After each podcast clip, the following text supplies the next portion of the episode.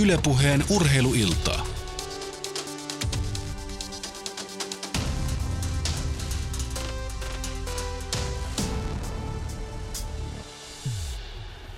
Kaksi legendaarista joukkuetta, Juventus ja Real Madrid vastakkain. Siitä on tämän illan jalkapallonäytelmä tehty. Tervetuloa mukaan Mestarien liigan pauloihin. Ylepuheen urheiluiltaa. Hyvää iltaa. Studiossa Matti Härkönen sekä aikamoisessa puuskutuksessa myös Kimmo Eronen, joka hongan paita päällä tänne on tullut suoraan studioon. Juoksu jalkaa. Toivottavasti hengitys on ehtinyt edes jollain tasolla tasoittua. On, on, on se ehtinyt.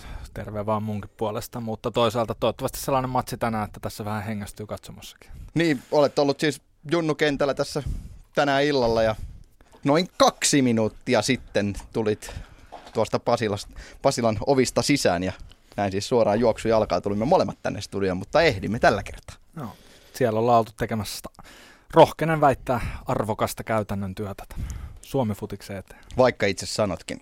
Juuri näin. Niin, välierät ovat edessä mestareen liigassa ja välieriin selvinneet neljä joukkuetta ovat kyllä tuttuja Euroopan arvostetuimman seurajoukkuekilpailun välierissä, sillä Real Madrid, Barcelona, Bayern München sekä Juventus ovat olleet kaikista joukkueista useimmin neljän parhaan joukossa. Real Madrid useimmin 31 kertaa, Barcelona 30 kertaa, Bayern München 25 kertaa ja Juventus 22 kertaa. Ja kyllähän tässä sellaista aikamoista historian havinaa on, kun Juventus ja Real Madrid kohtaavat. Esimerkiksi vuoden 1998 finaali päättyi silloin Real Madridin 1-0 voittoon. Predrag Mijatovic teki tuolloin maalin. Ainakin itse muistan sen hyvin ja niin varmasti sinäkin Kimmo. Olimme silloin vähän nuorempia, naivimpia ja jopa ehkä neitsellisempiä. Joo, mulla sellaiset niin kuin hämärät muistikuvat on, on tästä maalista kyllä, minkä Mijatovic teki. Sen lisäksi mä muistan itse kyllä näitä, näitä tota, pelejä, missä Juve ja Real kohtasi näissä aikaisemmissa vaiheissa, varsinkin tätä kuuminta Los Galacticos aikaa, jolloin Juventukselle ei juuri mahdollisuuksia annettu, vaan odotettiin vaan, että kuinka murskaavasti ja näyttävästi Real Madrid voittaa. Mutta... Niin edellinen edellisen kerran joukkueet kohtasivat mestarien liigassa viime kaudella alkulohkovaiheessa. Torinossa oli, tai silloin päädyttiin 2-2 tasatulokseen, ja Madridissa Real oli sitten vahvempi numeroin 2-1, ja kaiken kaikkiaan joukkueet ovat kohdanneet 16 kertaa Real voittanut peleistä 8, Juventus 7 ja kerran on pelattu tasan, mutta kuten on tullut mainittua, niin sinällään näillä historiapeleillä ei ole tähän päivään merkitystä, mutta kyllähän tässä Kimmo eittämättä on se tilanne, että Real tässä otteluparissa on se vähintäänkin pienoinen ennakkosuosikki. Ehdottomasti. Voin itse suoraan sanoa olevan iloinen siitä, että nyt muutaman vuoden jälkeen niin nähdään, nähdään taas italialainen joukkue vähän pidemmällä. Itse asiassa Nä, viiteen vuoteen ensimmäinen näissä, joukkue no niin, välierissä. No niin, ja, ja tota, tuo kuitenkin aina sellaista mukavaa vaihtelua ja väriättävää joukkueet vaihtuu, mutta siitä huolimatta pidän itsekin kyllä Real Madridia selkeänä ennakkosuosikkina tässä ottelussa. Mutta viisi vuotta sitten, jos taas mennään vähän historiaan, niin viisi vuotta sitten Inter, Inter oli välierissä, meni finaaliin ja voitti koko höskän, joten ehkä tässä historia sitten toistaa itseään. Ja kyllähän Juventuksen pelaaminen tällä kaudella Allegrin alaisuudessa, se on, se on ollut koko ajan nousujohteista. Ehkä siinä vaiheessa, kun Allegri tuli kontten tilanne, niin monet Juventus-kannattajatkin olivat sitä mieltä, että miksi tämä mies Kontten tilalle, mutta niin vain Allegri on saanut tuo joukkueen pelaamaan aika hyvin ja nimenomaan tiiviisti puolustaen hyvin. Allegri itse, itsekin sanoi Monaco puolivälierän jälkeen, että jos haluatte huvia, niin menkää sirkukseen, että me pelaamme tuloksesta. No niin. Ja muistan hyvin, kun luin ensimmäisen kerran tästä Juventuksen uudesta man- managerista ja hieman tuota Juventuksen uutta tulemista seuranneena, niin muistan ensimmäisen tunnetilan, joka oli about, että no, se oli siinä negatiivisessa mielessä, mutta Allegri on kyllä osoittanut ainakin toistaiseksi olevansa ihan pätevä kaveri tähän hommaan. Ja tänään mielenkiintoinen yksityiskohta, jos jotain pelaajia poimitaan, niin vastakkain myös sitten Gianluigi Buffon ja Iker Casillas – edellisen kerran, kun välierässä nämä joukkueet kohtelivat 2003, niin silloin samaiset maalivahdit olivat maalilla, joten siinä mielessä aika kunnioitettavaa kyllä tämä Kasiasin ja Buffonin pysyminen tuolla joukkueidensa maalin suulla. Toki Kasias viime kaudella putosi Diego Alvesin taakse nokkimisjärjestyksessä ainakin osittain, mutta siitä huolimatta kyllähän nämä kaksi sellaista selkärankaa ovat olleet omissa joukkueissaan. ovat. Ja kyllähän, kyllähän tämä Buffonin, Buffonin niin kuin ura on jotain aivan käsittämätöntä. Et nyt lähtee ihan ulkomuistista, mutta oliko 17-vuotiaana, kun debytoi Serie Aassa ja, ja tota, edelleen vaan jatkaa. Tuntuu, että itse tässä vaan vanhenee ja vanhenee, mutta Buffoniin ei edes ihan hammas pääse puremaan. Mutta tiedätkö mitä, Kimmo? No. Buffonilta puuttuu mestarien liigan pystiä. Noniin. Nyt varmasti on sellaisia viimeisiä hetkiä, kun tähän ainakin sellaiset hyvät mahdollisuudet on. Ja itse asiassa Kasilasta, Buffonista sekä myös sitten maalivahtipelistä ylipäänsä vähän lisää sitten tauolla FC Interin Veikkausliigajoukkueen maalivahtivalmentaja Jani, Jani Meriläinen hiukan käy läpi nyt tätä maalivahtipelaamista ja vähän, vähän siinä samassa myös käsitellään sitten Kasiasia sekä Buffonia, mutta se siis tulossa tauolla. Tässä on vajaa 10 minuuttia ottelun alkuun. Otetaan Kimmo heti välittömästi kiinni joukkueiden kokoonpanoihin. Aloitetaan kotijoukkueen Juventuksesta, eli Buffon maalilla puolustuksessa oikealla Lichsteiner, Bonucci, Chiellini topparina Evra vasemmalla, eli Allegri lähtee nyt peliryhmityksellä 4-3-1-2. Se nyt on vähän, miten sen haluaa sanoa, se nyt ihan suorana. Sitten keskikentän timanttihan tuossa on, jossa alipana Pirlo, Sturaro, aikauinen yllätysnimi, nousu tavauskokoonpanoon, ja Markkiisi on sitten toisena siinä Pirlon vierellä, ja heidän yläpuolellaan Arturo Vidal ja kärjessä Alvaro Morata ja Carlos Tevez. Pakko ottaa heti kiinni. Numero 27, Stefano Sturaro. Ennen tätä iltaa kolme minuuttia alla mestarien liigaa ja nyt kyllä todella kovaan paikkaan.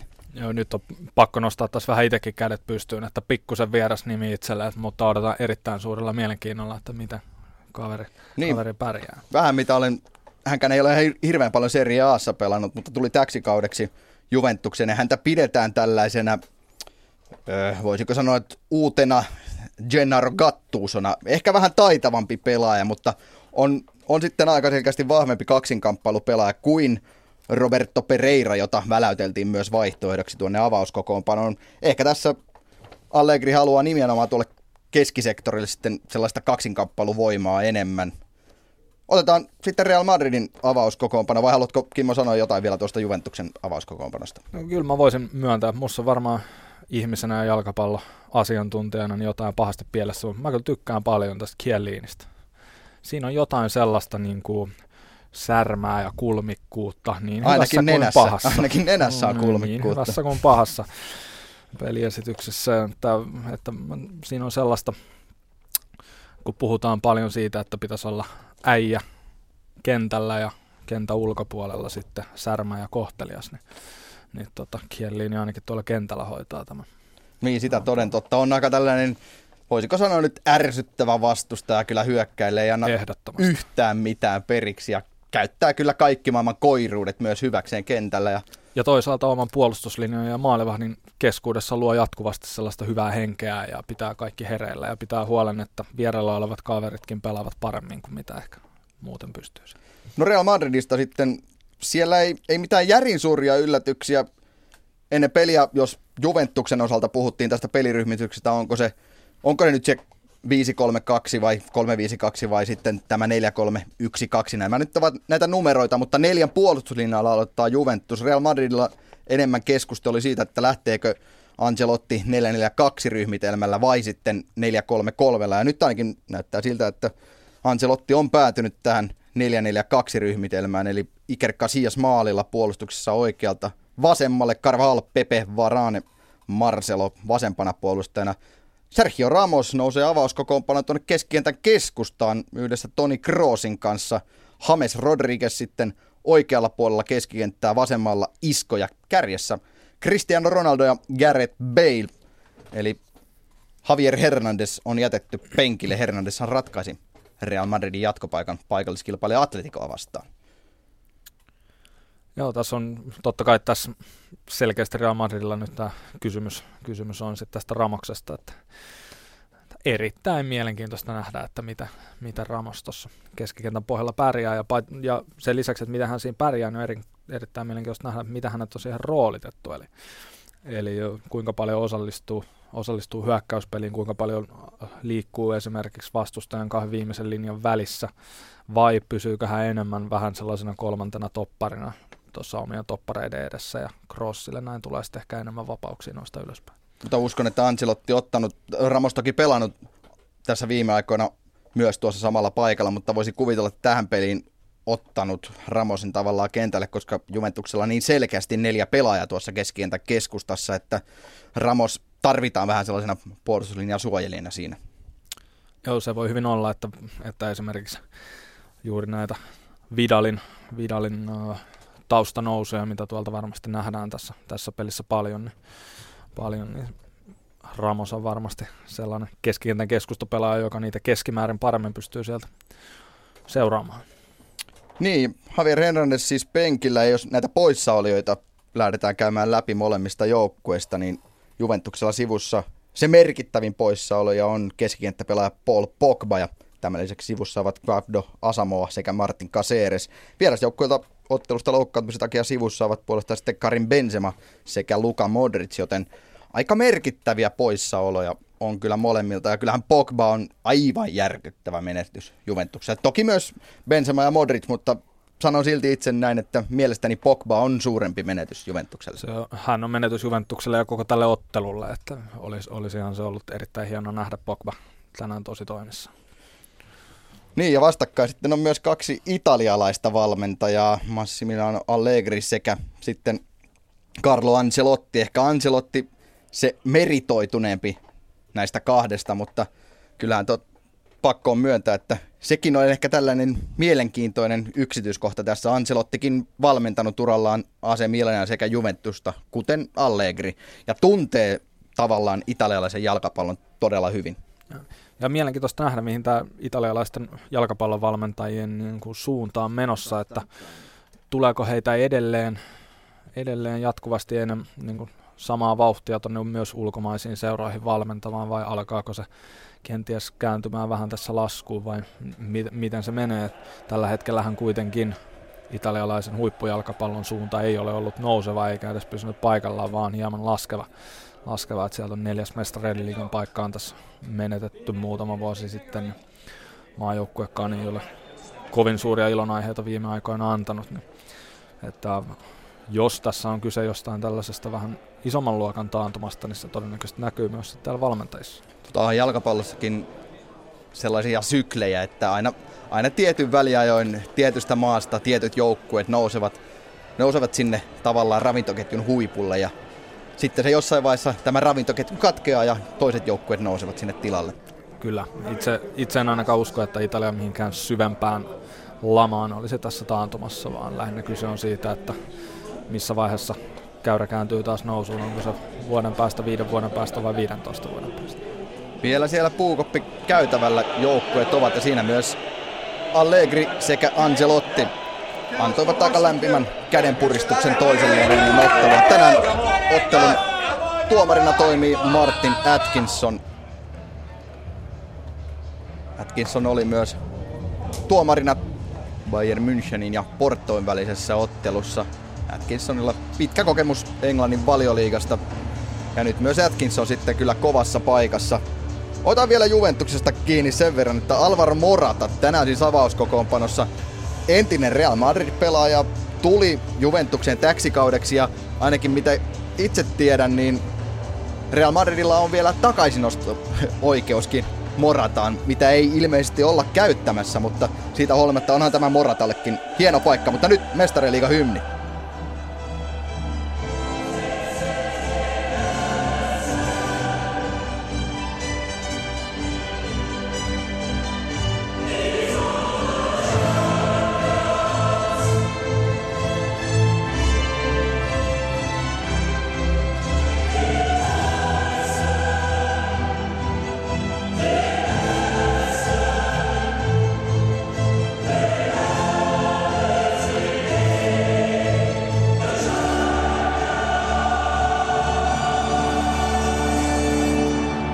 Näissä kuvissa ei ainakaan näkynyt mestariliigan hymniä laulavaa Cristiano Ronaldoa. Sekin puoliväli edessä nähtiin. Ja katsomossa oli myös Antonio Conte, Juventuksen entinen luotsi, nykyinen Italian maajoukkueen valmentaja. Ja kun pelaajat kättelevät tuossa keskiviivan tuntumassa toisiaan, niin kyllä siinä aika monta tällaista iloista hymyäkin vaihdetaan. Kyllähän nämä joukkueet tuntevat todella hyvin toisensa. Viime kaudella pelasivat siis kaksi kertaa mestariliigan alkulohkovaiheessa. Jos noita otteluita miettii, niin Ronaldo kahdessa pelissä teki silloin kolme maalia.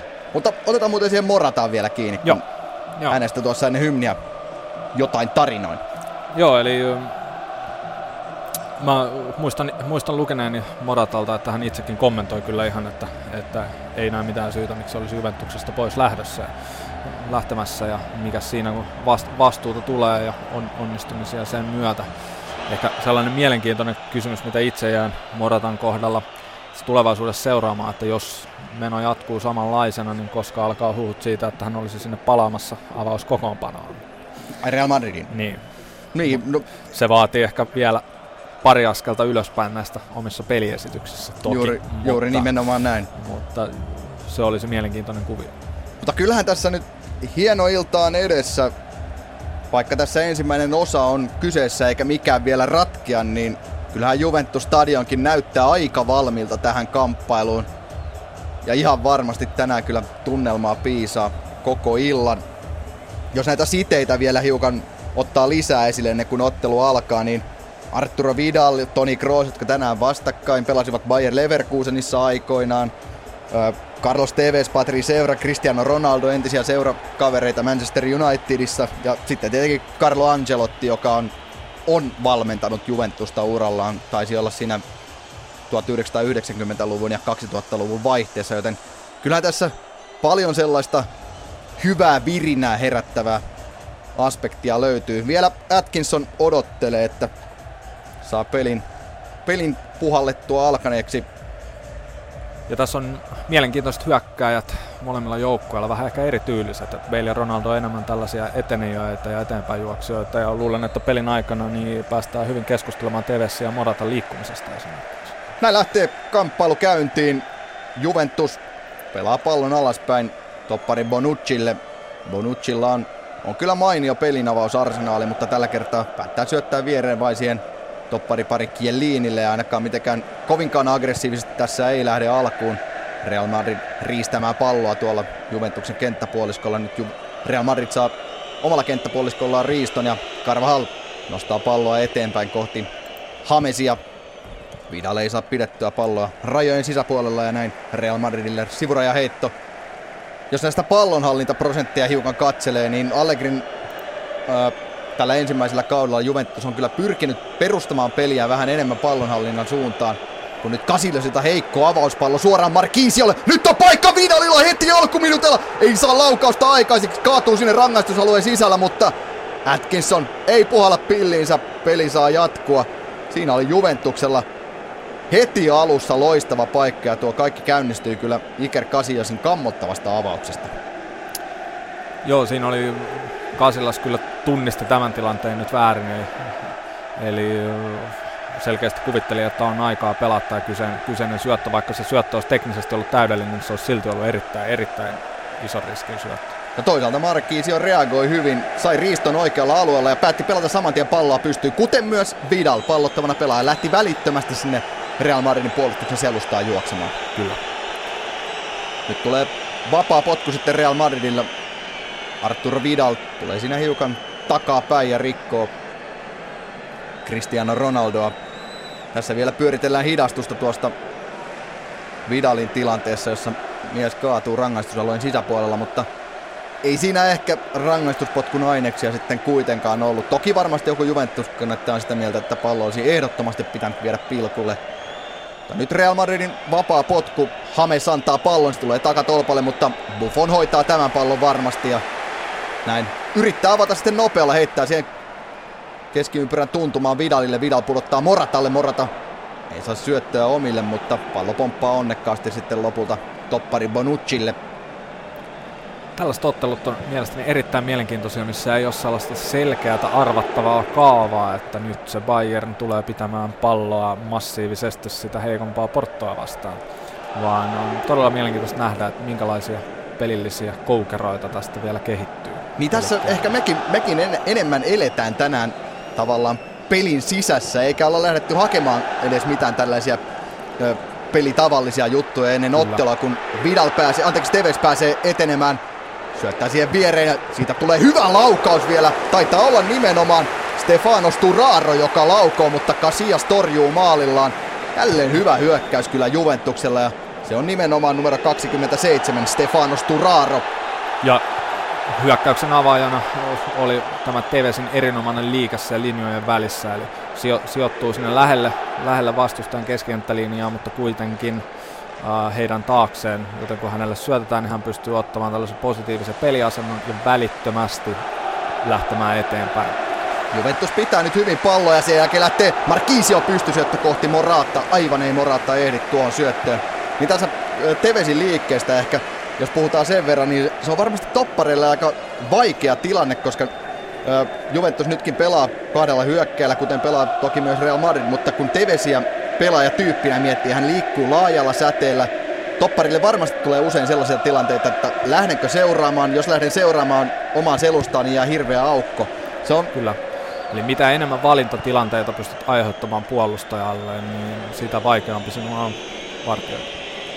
Hames pelaa pallon oikean sivurajan tuntumaan Karvahalille ja lähtee leikkaamaan sen jälkeen, kun saa syötön takaisin keskustaan, mutta hyvin siinä ahdistaa Juventus pelaajat James Rodriguezia ja näin alakerran kautta joutuu Real Madrid hakemaan vauhtia. Marcelo, Marcelo keskitys, mutta se tulee suoraan Gigi Buffonin käsiin ja Buffon jälleen avaa nopeasti, heittää siihen eteenpäin Vidalille ja Vidalilta pystyy syöttää Tevesille ja näin pääsee sitten Juventus hyökkäykseen. Teves Morata laidassa mukana. Teves pelaakin pallon Moratalle. Moratalle ei löydy kuitenkaan syöttöpaikkoja eteenpäin ja järkevästi rauhoittaa alaspäin Lichtsteinerille.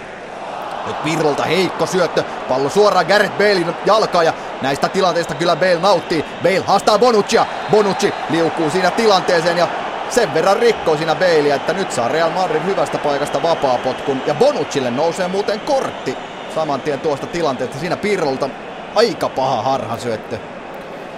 Oli, oli ja, ja onhan se siitä, kun Bale lähtee lentävällä askeleella ja Pirlo vähän hölkkäilevän näköisesti lähtee perään, niin siinä kyllä tulee mieleen, että vahvuuksilla peliä pitäisi pelata.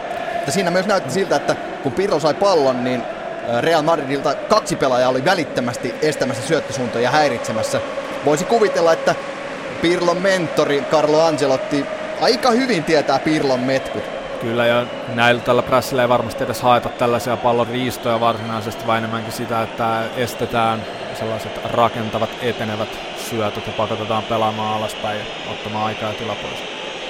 Ja nyt Real Madridilla on hyvästä paikasta kyllä vapaapotku ja Ronaldo pallon taakse, kuten on myös Bale, mutta kyllä tästä todennäköisesti Ronaldo laukoo. Noin 25 metristä lähtee laukaus, mutta se osuu Juventus muuriin. Onko Arturo Vidalin pää, joka siinä on sitten tiellä ja näin pallo pomppaa sivurajasta yli.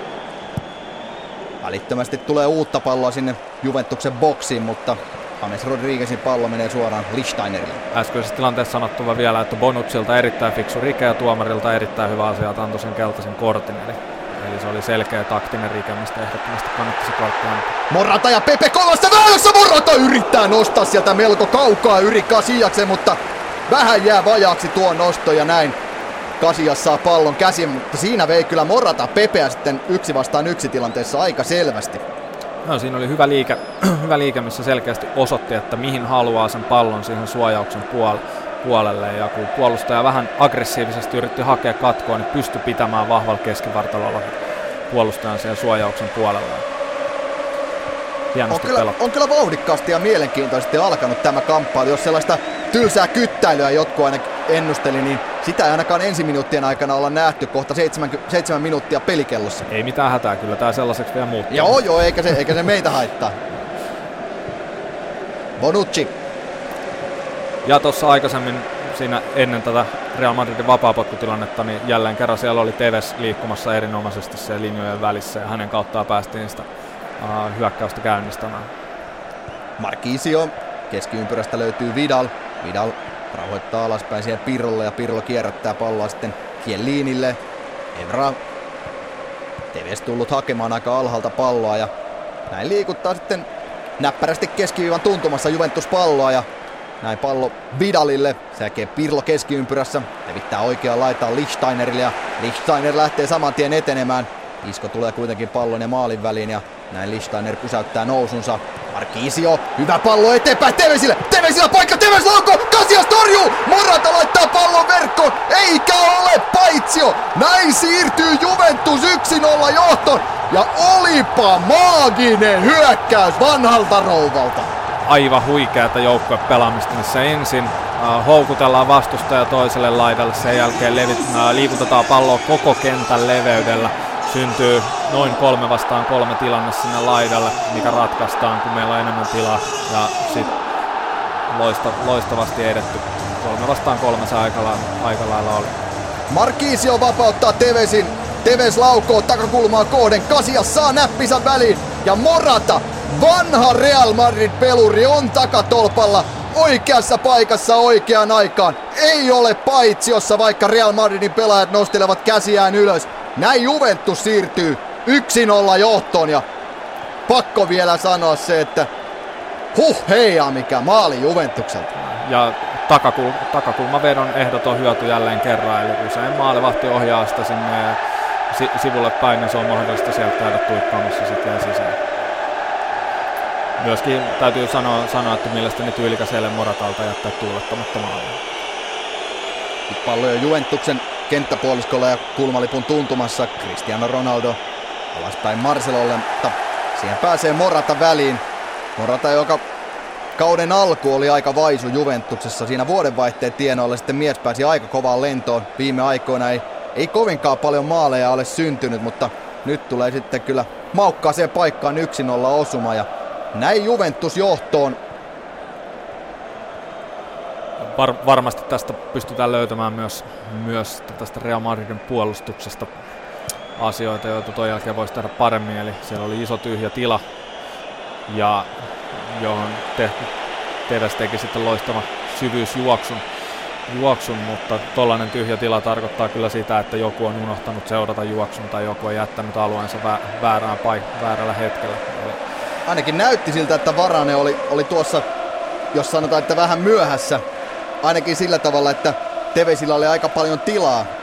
Ehkä tämä hidastus pitäisi nähdä vielä isommasta kuvasta ja varmasti tauon aikana me, me sen myös näemme ja ehkä voidaan, voimme sitten Kimmo ottaa lisää, lisää analyysiä peliin, mutta kun tässä on niin into piukeana, niin ei, ei oikein tahdo aina silmä pysyä puheen mukana sitten ja kontrollissa. Te- ja televisiosta niitä on aina, täällä kun mekin televisiosta katsellaan, niin se on aina omat, omat haasteensa vaikka hidastuksesta näkisikin. Toisaalta mä itse kyllä haluan lähteä aina sitä hyökkäyspelistä ja sen hyvistä asioista ja mitä siinä tapahtuu hyvin. Sen sijaan, että aletaan heti etsimään, että kuka teki mitä huonosti. Näin pitkä pallo kohti Ronaldoa ja lopulta Bonucci ehkä vähän kömpelöstikin pelaa pallon sitten päätyrajasta yli ja näin tulee Real Madridille ensimmäinen kulmapotku. Carlo Ancelotti näyttää vielä aika tyyneltä vaihtopenkin suunnalla. Kulmapotkua antamaan Real Madridin pelaajista. Taitaa olla James Rodriguez. Pallo tulee hyvin maalille Buffon. Ei saa palloa käsinsä. Pallo pomppaa rangaistusalueen kulmaan. Isko. Ei lähde vielä laukomaan, vaan kääntää vasurille ja sen jälkeen tuleekin Vidal vastaan ja kun Kielini on myös siinä auttamassa, niin ei pääse isko ohi, mutta Vidalin kautta pallo menee sivurajasta yli ja näin Real Madridille sitten sivuraja heitto aivan tuolta vasemman kulmalipun tuntumasta. Marcelo tulee heittämään. Marcelo oli siis pelikielossa puolivälieräottelussa Atletico Madridia vastaan, mutta tähän peliinhän nuo korttitilit ovat nollaantuneet, joten puhtaalta pöydältä jokainen pelaaja pääsee tähän lähtemään. Kroos laukoo sieltä kolmesta kympistä. Hyvä laukaus alakulmaa kohden, mutta Buffon onnistuu heittäytymään pallon tielle ja torjuu tuon kunin kulmapotuksi. Siinä mainio laukaus kyllä Toni Kroosilta, mutta hieno on myös Buffonin torjunta. Pallo ottaa vielä juuri pompun ennen Buffonia. Siinä taas Buffoniltakin tällainen pieni, mutta iso, iso ele, eli heti käy heittämässä femmat sieltä molempia toppareiden kanssa ja luo tällaista kollektiivisuutta siellä puolustuksessa. Kroos antaa kulmapotku, joka tulee nyt vasemmalta kulmalipulta. Arturo Vidal saa päänsä väliin ja puskee pallon keskialueen puolelle. Sekä James Rodriguez pelaa vähän riskipallon, mutta Isko saa sen kuitenkin itselleen. Jättää pallon Varaanelle. Kroos takaisin keskientä keskustaan Iskolle, joka levittää sitten oikeaan laitaan. Hames. Hames nostaa sinne, mutta Liian korkea ja pitkä on tuo pallo. Ronaldo antaa välittömästi pienen palautteen sinne Hamesin suuntaan ja tuollainen Ronaldolle tyypillinen vähän sellainen pettynyt ilme kasvoilla. Tässä vielä pyöritään tuota Juventuksen maalia. Morata siinä itsekin katsoo vielä avustavan suuntaan, oliko se lippu ylhäällä, mutta ei minkäänlaista elettä sen suhteen, että tuulettaisi. Nyt ottaa sitten todella korkealta Real Madrid kiinni tässä Juventuksen maalipotkussa. Ensimmäistä kertaa, kun tuolla ylhäältä, ja ylhäältä asti Real Madrid lähtee prässäämään. Joo, siinä on, siinä on sille sitten joukkueelle, joka sitä yrittää avata, niin toisaalta sulla on iso riski että tietenkin menettää se pallo, yksi huono valinta ja pallo menetetään, mutta se, että vastustaja ottaa ylhäältä, tuo välittömästi lisää tilaa sinne linjojen väliin. Ja varmasti niin Juventukselle paras mahdollinen tilanne on tietenkin se, että Real Madridin ylimmät pelaajat ottaa ylhäältä ja alimmat pelaajat eivät aivan tule tarpeeksi mukana, jolloin, jolloin sitä linjojen välistä sitä tilaa löytyy kaikista eniten. Juventus pitää rauhassa palloa omalla kenttäpuoliskollaan. Jellini avaa nyt vasempaan laitaan Evralle. Evra aloittelee syötellään ylösnoususta Sturaroa, mutta tuo syöttö menee suoraan Kasiaskille.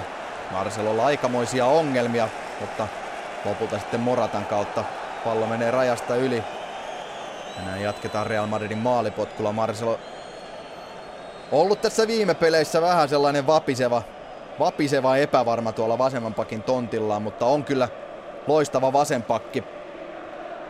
Fabio Coentra on ollut Marcelon korvaajana, mutta kyllähän Marcelo on tässä viime vuosina osoittanut olevansa yksi maailman parhaista vasemmista pakeista. Nyt Sturaron syöttö kohti Vidalia. Menee Pepe jalkaan ja näin sitten Karvahal avaa Hamesille. Hames yrittää nostaa sinne Beilille. Beilin kautta pallo menee Iskolle. Marcelo lähtee nousuun. Pallo takaisin keskustaan Iskolle. Isko päättää itse laukaa sieltä aika kaukaa, mutta tällaisten laukausten kanssa ei kyllä Gianluigi Buffonilla ole sen suurempia ongelmia.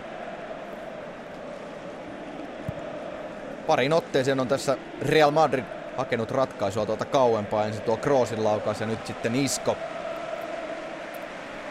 Mulla ei ole minkäännäköistä tieteellistä perustetta tälle, mutta uskon, että tällainen ää, pallon avaaminen alhaalta kontrolloidusti tulee kyllä tulevaisuudessa entistä enemmän korostumaan.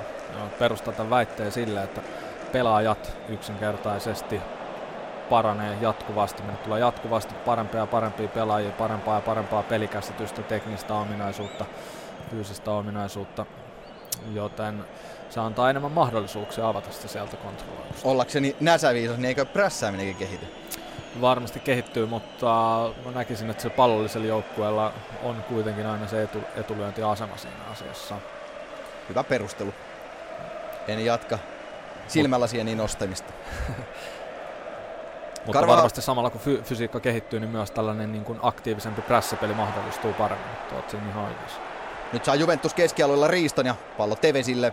Vasemman sivurajan liepeillä Teves pelaa pallon keskustaa sitten Vidalille, joka levittää sitten oikea laittaa Markiisiolle, joka ottaa mukaan myös Lichtsteinerin. Lichtsteiner lähtee haastamaan Marceloa, yrittää laittaa palloa toiselta puolelta ohi ja mennä itse toiselta puolelta, mutta Marcelo pääsee väliin. Hyvin Marcelomainen suoritus, missä kolmesta tollasta taklauksesta kaksi kertaa voitat palloa ja kerran myyt itse aivan täysin 100 nolla, ja siinä on vaarallinen tilanne omassa päässä.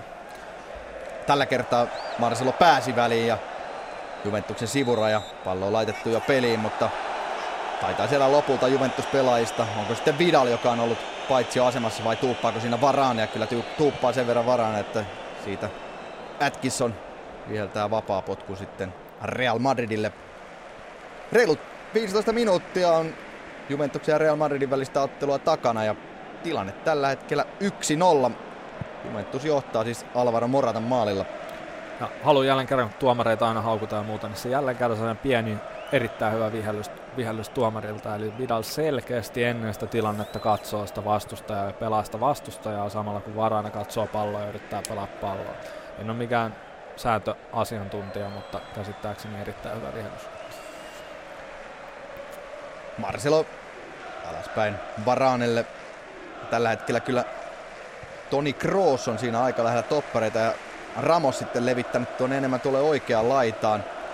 Ramos menettää pallon. Sturaro, loistava riisto, lähtee etenemään kohti maalia. Morato tulee mukaan. Sturaro, takavisto, Teves, lauko! Ja Sturaro siellä takatolpalla on toki paitsi, jossa pallo osuu tolppaan, mutta peli saa jatkua, tai laittaako Real Madrid sitten nopeasti vai pallon peli, mutta siinä kyllä Sturarolta mainio syöttö Tevesille takaviistoon ja Jälleen sitten keskialueella Juventus ottaa pallon riiston. Teves, nyt laukaus 40 metristä menee aika reilustikin Real Madridin maalin ohi, mutta kyllä tällä hetkellä Juventuksella on aika hyvä tekemisen meininki.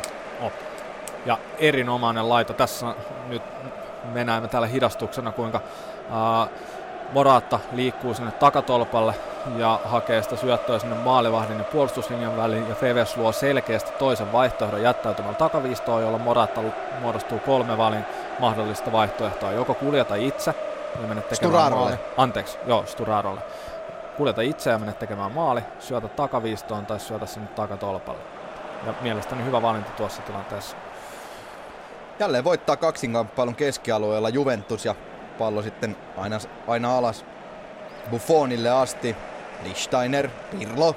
Pirlo yhdellä kosketuksella yrittää pelata palloa eteenpäin, mutta syöttö on osoitteeton ja Varan pääsee väliin. Marcelo vastaa Markiisio ja sen verran Markiisio rikko, että Real Madridille jälleen sivurajan tuntumasta vapaapotku.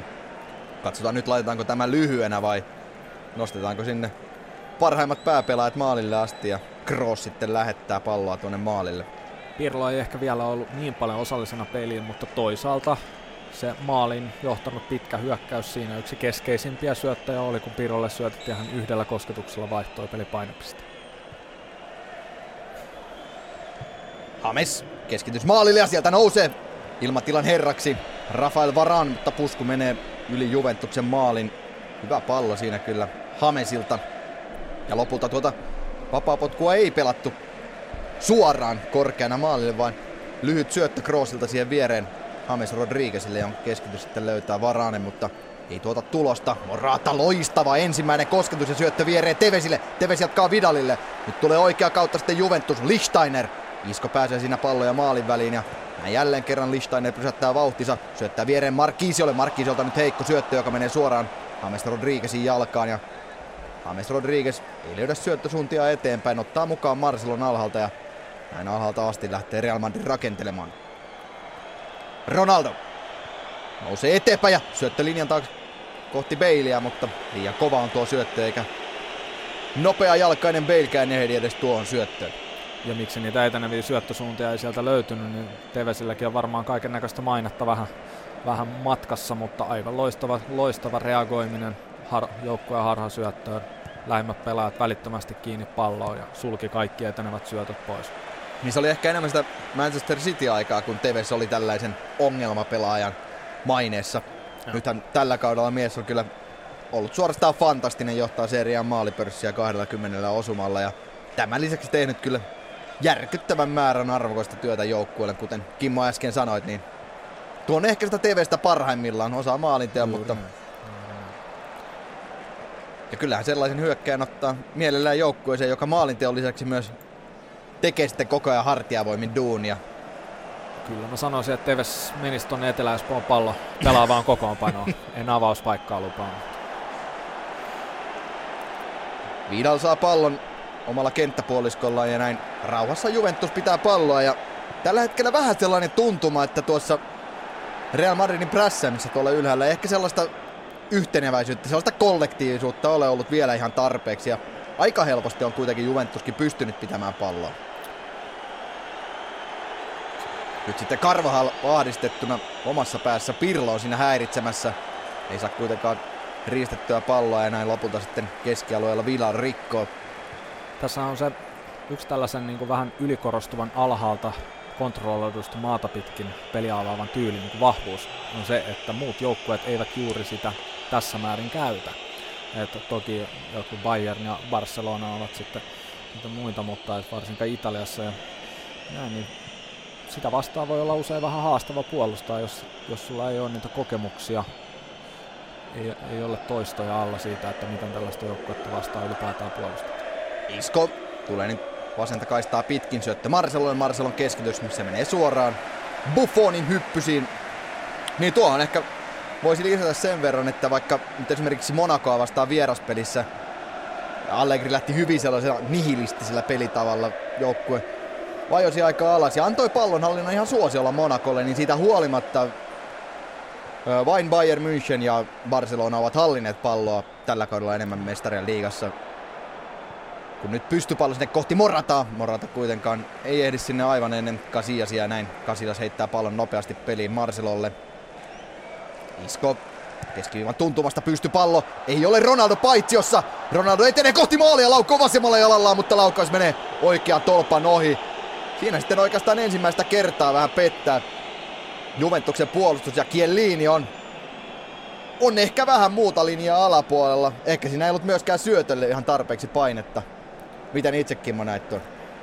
Öö, mielestäni tuossa tilanteessa, kun, kun tota, pallollisella pelaajalla oli niin sanottu avoin jalka, eli, eli pystyy antamaan rauhassa syö, syötön eteenpäin, niin, niin Chiellini, jos aikoo tuollaisen paitsioansan tehdä, niin se pitää olla sata varma.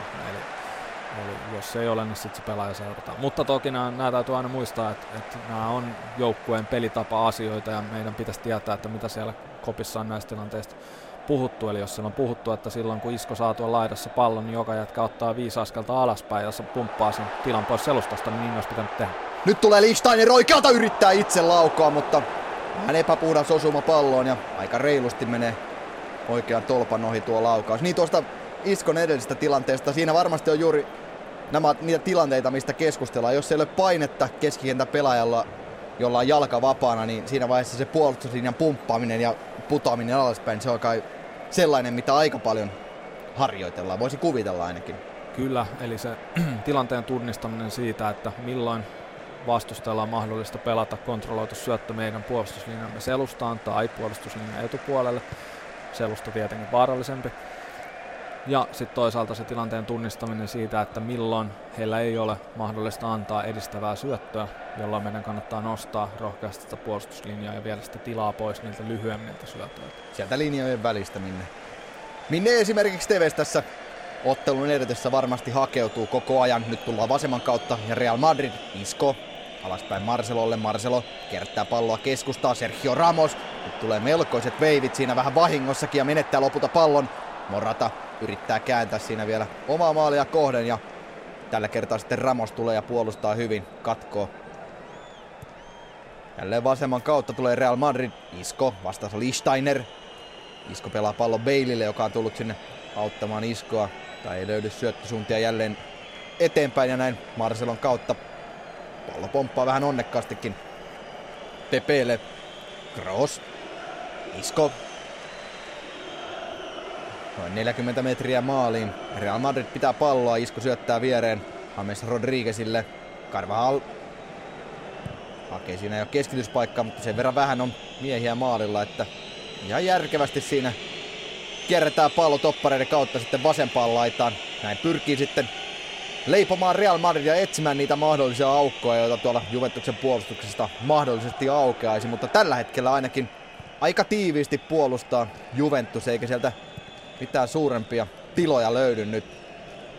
Edelleen Real Madrid pitää palloa. Isko lähtee kuljettamaan eteenpäin, syöttää viereen Hamesille. Hames levittää oikeaan laitaa Karvahallille. Karvahall takaisin Hamesille. Hamesilla paikka, nosto! Ronaldo! Sieltä tulee tasoitus! Real Madrid tulee tasoihin ja jos Juventuksen hyökkäystä hehkutettiin 1-0 maalissa, niin enpä tiedä kuinka kohan monta syöttöä tässä Kimmo meni omille ennen kuin sieltä löytyy se paikka, mistä murtaa se Juventus puolustus ja näin Ronaldo viimeistelee tämän kauden yhdeksännen mestariliigan osumansa. Aivan fantastinen hyökkäys jälleen kerran ja tässä ei ehkä ollut niinkään kyse siinä, kun Juventus enemmän siirsi selkeästi kentän leveyssuunnassa painopistettä, niin Real Madrid enemmänkin odotti, että Juventuksen pelaajat tulevat kohti palloa. Nyt en ihan nähnyt, oliko, oliko se Vidal vai oliko se Evra. Olisiko ollut Evra, joka vähän myi itsensä, ryntäsi tilanteeseen, jätti selustaansa tilaa ja alle kahdessa sekunnissa pallo oli kyseisessä tilassa ja päästiin pelaamaan tämä ratkaiseva syöttö Ronaldo. Näin Ronaldo nousee myös sitten mestarien liigan maalipörssin kärkeen yhdessä Luis Adrianon kanssa ja nousee myös sitten kaikkien aikojen maalitilastossa yksinäiselle kärkipaikalle. 76 maalia nyt Ronaldolla kasassa ja toisena siis Lionel Messi, jolla maaleja 75, mutta vajaa puoli tuntia pelattuna. Juventus Real Madrid tilanne 1-1 ja kyllähän tämä nyt sanotaan urheiluviihteenä menee varsin mainiosti Kimmo. Aivan mahtava matsi kyllä.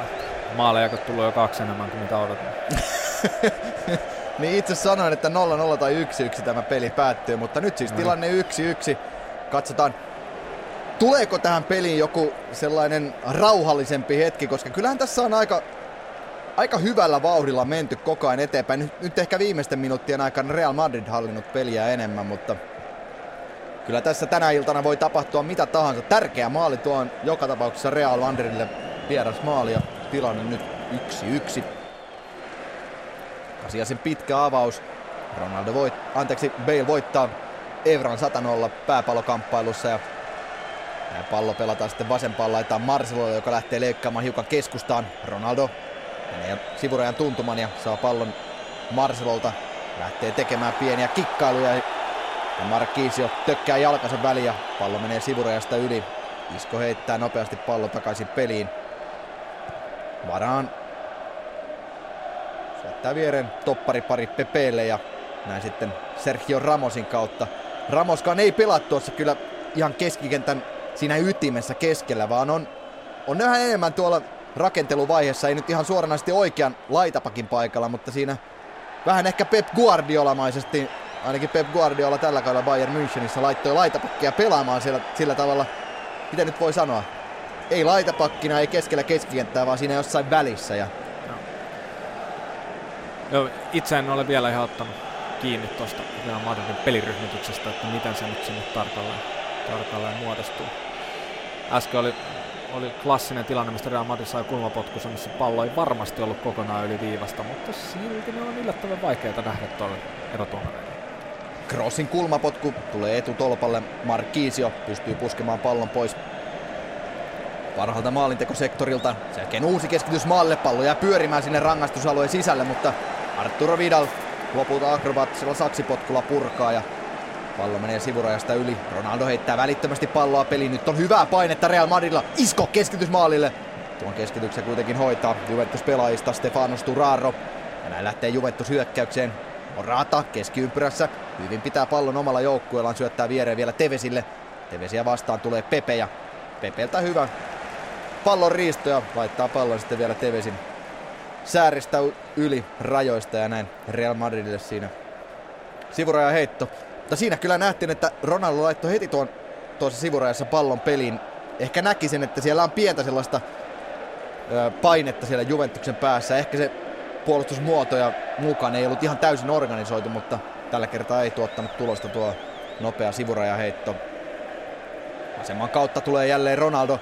Nyt tuplaa siinä Vidal ja Lichsteiner ja kun siinä vielä taustalla on tukemassa Bonucci, niin näin Juventus saa riistettyä pallon pois Ronaldolta. Lichsteiner oikean laitaan Markiisiolle. Markiisio pelaa keskustaa Tevesille. Tevis etsii ja etsii syöttöpaikkaa ja lopulta sitten vasemman kautta Evralle. Nyt Real Madrid on selkeästi ottanut paremmin kontrollia pelistä. Ja nyt jos mietin, mitä Juventuksen kannattaa tehdä, olisi nimenomaan ottaa pitkä, rauhallinen syöttöketju. Ei tarvitse päästä ollenkaan edes eteenpäin. Ja syöttelisivät vaan palloa rauhassa, pitäisivät omilla ja keräisivät voimia tällä tavalla. Pääsee paremmin peliin niin sanotusti mukaan. Ja sitten kun hän menettää sen pallon, niin heillä olisi taas enemmän energiaa ja voimaa uh, tehdä pari niitä korkeita prässejä, mitä nähtiin tuossa alussa, mitkä sitten taas nyt tässä viime minuutteina on jäänyt vähän puuttumaan. Ja juuri kun tästä puhut, niin aika pitkän syöttö, syöttöketjun Juventus saa aikaiseksi ja lopulta pallo menee rajasta yli ja Juventuksen sivuraja Markkiisilta jälleen vähän heikko tuollainen poikittaissyöttö, johon Real Madrid pelaajat pääsevät väliin, mutta nopea riisto myös sitten Juventuksella. Morata hyvin yrittää kääntää siinä nopeasti ja kääntyy nopeasti. Mutta Real Madrid puolustus hoitaa, varaan katkoo. Ja sen jälkeen Crossia rikotaan keskialueella ja näin Real Madridille vapaa potku Kroos pelaa pallon viereen Iskolle. Isko lähtee etenemään. Häntä häiritsee siinä Markiisio ja näin Iskon eteneminen päättyy. Hän antaa pallon viereen Ronaldolle. Marcelo keskiympyrässä nyt Ramos ja oikealta laidalta nousee Karvahal. Ramosin syöttö. Se menee kuitenkin suoraan Evran päähän ja Sturaro saa pallon. Hyvin pitää Sturaro palloa. Ja nyt rauhoittaa alaspäin. Katsotaan tuleeko nyt sellainen pitempi syöttöketju Juventuksella ainakin sitä lähdetään hakemaan, koska pallo pelataan alas asti Kieliinille. Vidal. Keskeltä pallo oikeaan laitaan Lichtsteinerille. Lichtsteiner, joka tänään tuolla oikea pakin tontilla pelaa. Pirlo. Ja nyt pallo sitten keskustan kautta kierretään jälleen vasempaan laitaan. Sturaro. Teves alaspäin Evralle. Hyvä esimerkki äskeinen Pirlonkin syöttö, missä hän pelaa tarkoituksella vähän löysemmän syötön sinne laitaan, mikä viestittää heti heidän joukkokavereille, että juuri tällä hetkellä me emme edes yritä eteenpäin, vaan, vaan pidetään palloa. Ja mitä, mitä veikkaat, onko tämä sellainen viesti, että sen, se on tavallaan jo puhuttu vai ymmärtääkö sen pelaaja tuolla kentällä? Se on hyvä kysymys. Se on hyvä kysymys. Lu- luulen, että sitä ei tarvitse mitenkään sopia, vaan uskon, että tämän tason pelaajat kyllä, kyllä tota, hahmottavat tällaista asiaa. Nyt pallo sitten rangaistusalueen sisään Real Madridin päässä ollaan, mutta Real Madrid hoitaa tämän puolustuksen hyvin. Ja sen jälkeen olisi vastahyökkäyksen paikka Real Madridilla myös. Marcelo lähtee vasentakaistaa pitkin ja saakin, saakin pallon itselleen iskolta, mutta sen jälkeen heikko syöttö ja Vidal riistää. Nyt on puolestaan sitten Juventuksen vuoro tulla. Lichsteiner. Teves. Keskustaan Markiisiolle Vidal siinä vieressä, mutta Markiisio saa lapikkansa vapaaksi ja päättää laukoa. Lauko kuitenkin vähän ohi maalin ja siinä Kasias käy aika kuumana omalle puolustukselle sekä pelaajille. Niin paljon siinä on Markiisiolla tilaa, mutta laukauksessa ei ole tarpeeksi laatua ja Beto menee ohi.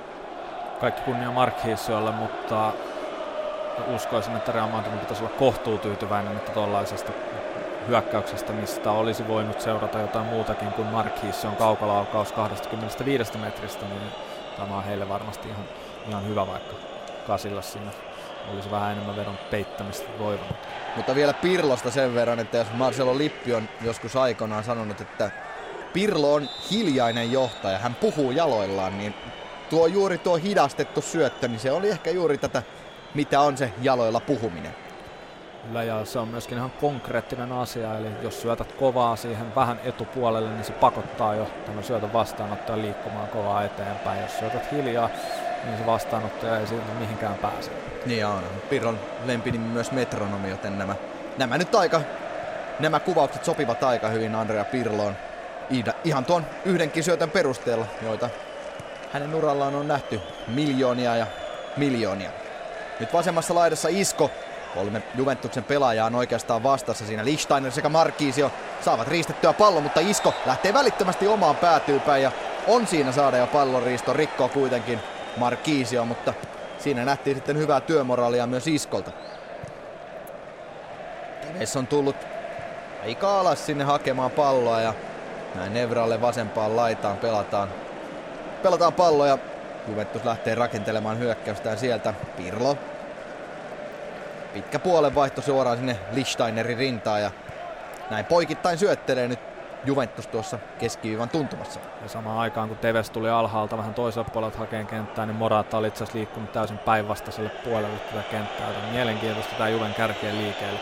Ei ole yhtään sellaista perinteistä toimitaan parina keskellä kenttää liikettä, vaan, vaan hyvin vapaasti he yrittävät lukea tyhjää tilaa ja sen muodostumista ja liikkuu näihin tiloihin.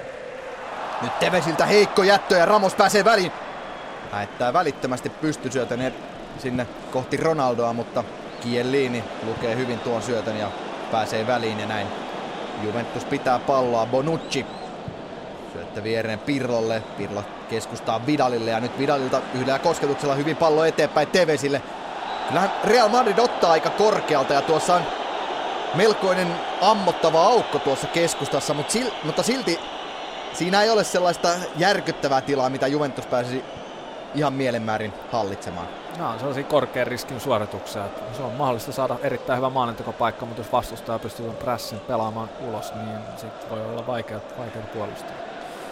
Pirlo nyt nostaa sinne linjan taakse kohti Markiisio. Markiisio on siinä vähän Marcelon selässä ja lopulta pilli soi. Marcelo on rikottu pelaaja ja Real Madridille omalta kenttäpuoliskolta vapaa potku. Markkisio, jolla on kyllä ihan mallikas kausi alla, mutta kuten Kimmo sinäkin sanoit, ja Markkisiota vaikka kunnioitetaan, niin kaksi maalia tällä kaudella vain Serie Aassa, eikä hän mikään nyt armoitettu maalipyssy ole, jonka kaukolaukaus olisi sellainen, joka, jonka pelon jokainen pelaaja tuolla tuntisi, niska, tuntisi niskavilloissaan. nämä on niitä pieniä taktisia asioita, mistä pelaajan pitää olla erittäin tietoisia tuolla kentällä. Onko se pallo Pirlolla vai onko se Markissiolla, mitä Markission annetaan tehdä, mitä Pirlon annetaan tehdä. Mitä Markission ei missään nimessä anneta tehdä ja mitä Pirlon ei missään nimessä anneta tehdä. Hyvin pitää morata siinä palloa itsellään ja lopulta Real Madrid pelaajat rikkovat. Ronaldo käy kyllä aika lämpöisenä siinä Martin Atkinsonille ja Atkinson ottaa pienen puhuttelun sitten Ronaldon kanssa, mutta kylläpä tuima katse siinä Ronaldolta ja vähän tuollainen epäuskoinen ilme jälleen kasvoillaan.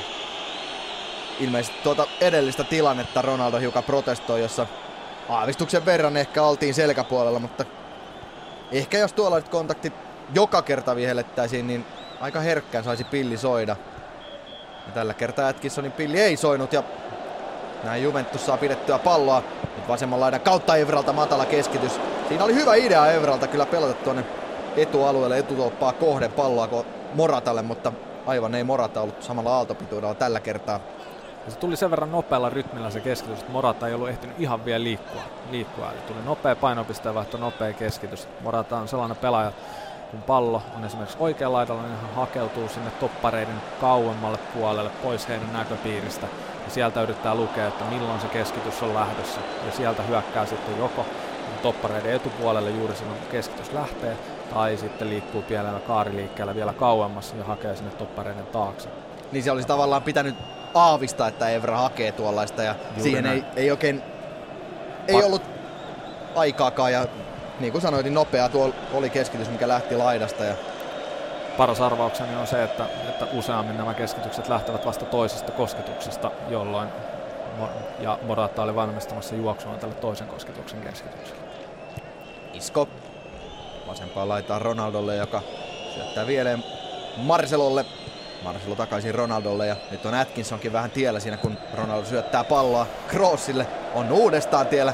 Ronaldo siinä vähän protestoi äsken ja pieni kiukku siellä taitaa Ronaldolla olla, kun syöttö suoraan sinne. Sanotaanko näin, että ei se kovinkaan kaukana niitä sukukalleuksia ollut tuo syöttö, joka pomppaa lopulta Atkinsonista sitten Real Madridin omalle pelaajalle. Marcelo, Isko, täällä vasemmalla, aivan sivurajan vieressä. Real Madrid pitää palloa, kun Isko pelaa keskustaan Pepelle. Kroos näytteli siinä omilleen, että rauha, rauha, rauha. Hidasta tempoa, pidetään palloa. Niin kyllähän jos Andrea Pirlo on tällainen mainio pelirytmittäjä, niin kyllähän Toni Kroosista voi samaa, samaa sanoa. Osaa valita tilanteeseen sopiman oikean syötön harvinaisen usein. Nyt sitten kulmalipulta Hall pääsee ohi Evrasta. Syöttää alaspäin James Rodriguezille. James Kroosille. Kroos kierrättää vasempaan. Vasemmalle laidalle.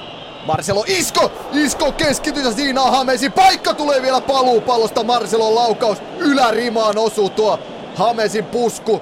Siinä loistavasti kierrätti Real Madrid pallon tänne vasempaan laitaan Iskolle. Isko keskitys. Se tulee juuri oikeaan paikkaan, mutta ihan kunnolla ei pääse siinä James Rodriguez pallon. Ja ottaako vielä Juventus puolustajista Bonucci, anteeksi Sturaro on siellä auttamassa omaa puolustusta, mutta huh huh, olipa lähellä. Sturaro onnistui ainakin potkaisemaan Hamesia, vai kuka se oli? Joka... Hames oli, Joo, Hame, Hamesia päähän siinä tilanteessa.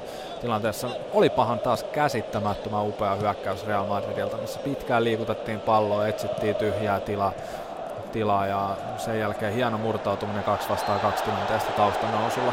taustanousulla. Aivan, aivan fantastinen hyökkäys. Morataan rikotaan, niin otetaan vielä tuohon, jos Turaron, jos ja kun jalka osui vähän päähän, Hamesia, niin siinä ei mitään rikettä ollut varsinaisesti, koska Hames Rodriguez teki sellaisen syöksypuskun ja oli, pää oli myös aika alhaalla, vai? Nyt erittäin vaikea sanoa, erittäin vaikea sanoa. Kyseessähän on niin, niin tota, nopean tilanteen tuollainen kontakti, mitä on täysin mahdotonta nähdä, joten puhutaan hyvin teoreettisista asioista, mutta, mutta voisin kuvitella, että jos tätä ihan sääntökirjan mukaan tulkittaisiin, niin ehkä siinä joku rikkeen poikaminenkin voisi olla mahdollista. Mutta ainakin itse olen sitä mieltä, että hyvä, että ei vihelletty mitään rangaistuspotkua tai vastaavaa, koska en tiedä miten kova se osuma oli. Ihan itse sitä kunnolla en nähnyt, mutta uskon Kimmo Erosen vankkumattomaan silmään ja jalkapallosilmään nimenomaan. Joo, itse olen myös ihan tyytyväinen, ettei vihelletty ehkä sen ei ihan kuitenkaan kuuluisi siihen kuuluisaan pelin henkeen. pelin henki. 42 minuuttia rapiat Juventuksen ja Real Madridin välistä mestariliigan välierän ensimmäistä osaa takana ja tilanne yksi yksi Alvaro Morata jo Cristiano Ronaldo maalin tekijät. Vidal yrittää siinä päästä Marcelon takaa palloon, potkaisee siinä Marcelon kautta pallon sitten alaspäin Varanelle. Ja Varanen heikko avaus, välissä Pirlo. Pirlo pelaa pallon vasempaan laitaan Evralle. Evra takaisin keskiympyrään Pirlolle. Nyt Pirlo hakee syöttöpaikkaa. Sitä ei löydy ainakaan eteenpäin ja näin alakerran kautta Juventus lähtee kierrättämään. Teves liikkunut jälleen aika alas ja levittää pallon sitten oikeaan Lichtsteinerille. To kyllä pakko sanoa, että aivan upea jalkapalloottelu tällä hetkellä käynnissä.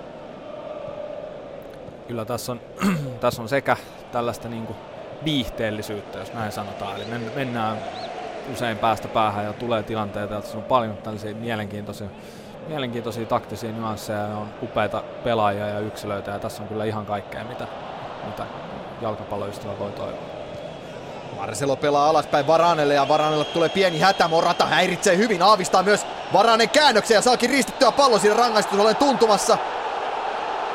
Kaatuu myös sinne boksin sisällä, mutta kyllähän siitä taidetaan lopulta Juventukselle viheltää vapaa potku. No, ei siinä. Veik- veikkaan, että Real Madridille vihellettiin vapari siitä ensimmäisestä. Aivan, sanoiko Juventus?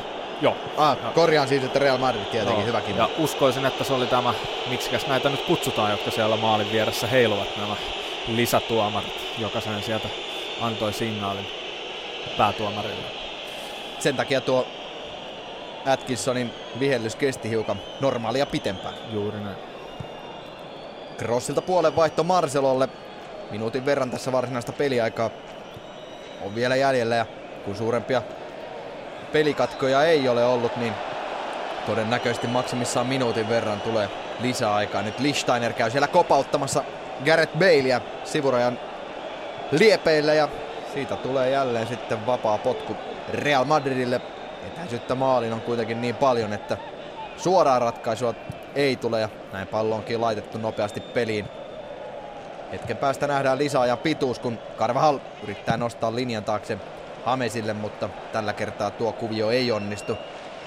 Vähän samankaltainen kuvio muuten tuotti tulosta. Toki se oli pitempi hyökkäys ja pidemmät syöttöketjut, mutta siinäkin Carvajal pelasi pallon linjan taakse Hamesille, joka nosti sitten maalin eteen Ronaldolle, joka oli vapaana ja puski pallon maaliin, joten Voisi kuvitella, että Ancelotti on ehkä ajatellut, että sieltä Evran selustasta saattaa sitä tilaa löytyä. Ja silloisessa hyökkäyksessä oli tosiaan pitkä syöttöketju alla, mistä seurasi puolustajan väärä valinta. Eli oletan, että se oli Evra, joka sieltä ryntäsi liian aggressiivisesti tilanteeseen, mihin ei ehtinyt, ja sen jälkeen välittömästi hyödynnettiin se syntynyt tyhjä tila. Tässä tilanteessa Juventuksen puolustus oli vielä täysin organisoitunut, Chiellini erittäin hyvin sijoittunut siinä tilanteessa, ja mitään varsinaista vaaraa ei ollut. Minuutin verran tulee lisäaikaa ja sitä on pelattu nyt noin 40 sekuntia. Juventus pitää palloa omassa päässään ja nyt keskiympyrästä sitten Pirlo vasempaan laita vielä. Tässä Juventuksella olisi aikaa yhteen hyökkäykseen. Evra takaisin Pirlolle alaspäin ja nyt Pirolta sitten pitkä ristipallo Lichtsteinerille. Lichtsteiner saa hyvin pallon haltuunsa. Tai ei oikein tahdo löytyä sinne syöttöpaikkoja ja näin Lichtsteiner päättää nostaa tuollaisen korkea pallon kohti Morata. Ihan hyvä yritys, Morata jatkaa palloa päällään, mutta Sturaro ei ehdi ennen Karvahalia pallon ja samalla puolta Martin Atkinson pillinsä. Ensimmäinen neli vitonen on tullut päätökseen ja aivan mahtava jalkapalloilta tässä on meneillään. Juventus 1, Real Madrid 1.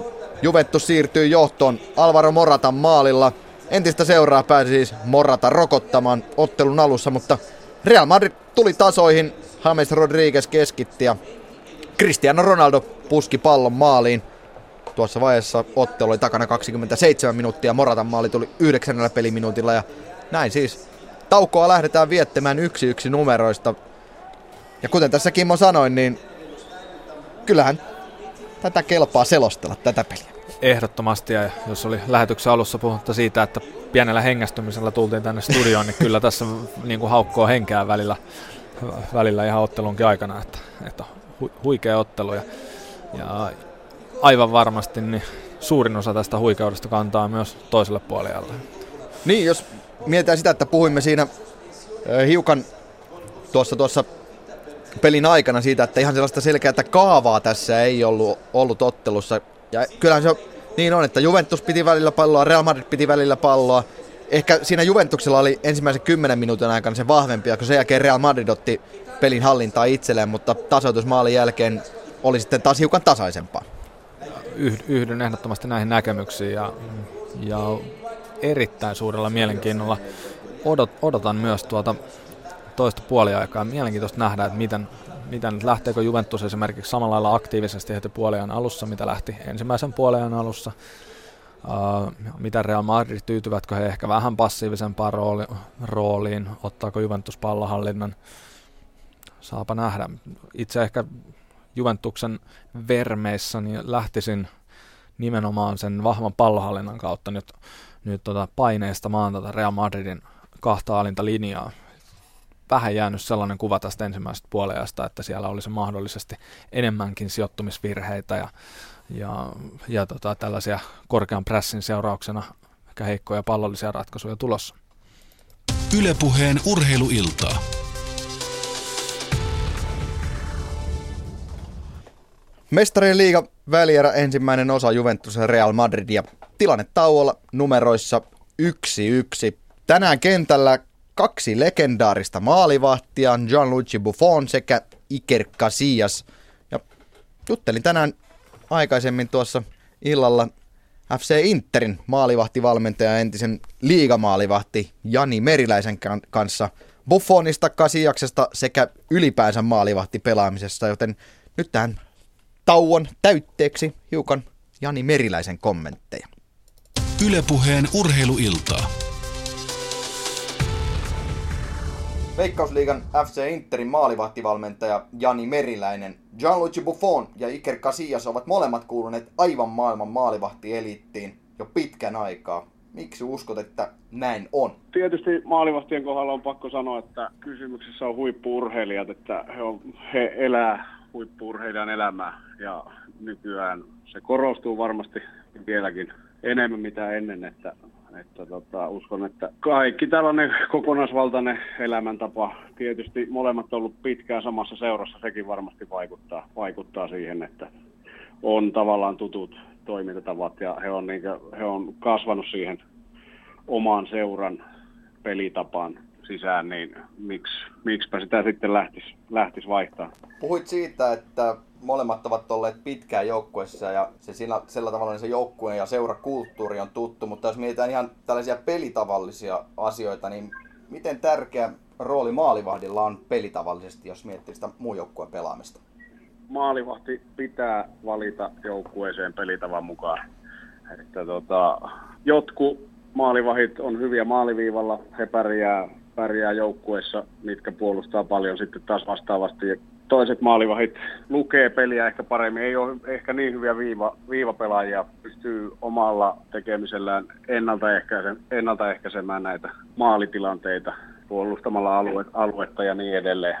Viime kesän MM-kisojen jälkeen maalivahtikeskustelu nousi pinnalle Manuel Neuerin otteiden takia. Neuer ehkä on kokonaisvaltaisesti tällä hetkellä maailman paras maalivahti, mutta mitä muita nimiä Jani Merilän haluaisi nostaa esiin? Öö, no joo, no sanotaan Noijerista sen verran, että hän, on, hän tietysti nosti taas tuon niin maalivahti pelaamisen omalla pelitavallaan, pelitillään kaikkien, kaikkien huulille. Että mun mielestä se ei ole ollut mikään uusi tapa, että maalivahti pelaa liberona, niin kuin Noijer ehkä pelasi ja osallistui siihen joukkueen, joukkueen pallolliseen pelaamiseen myöskin paljon. Että tota, Joo, niin kuin sanotaan 90-luvun puolessa välissä. Mun mielestä niin kuin suurin edelläkävijä tässä oli ajaksissa Edwin van der Sar.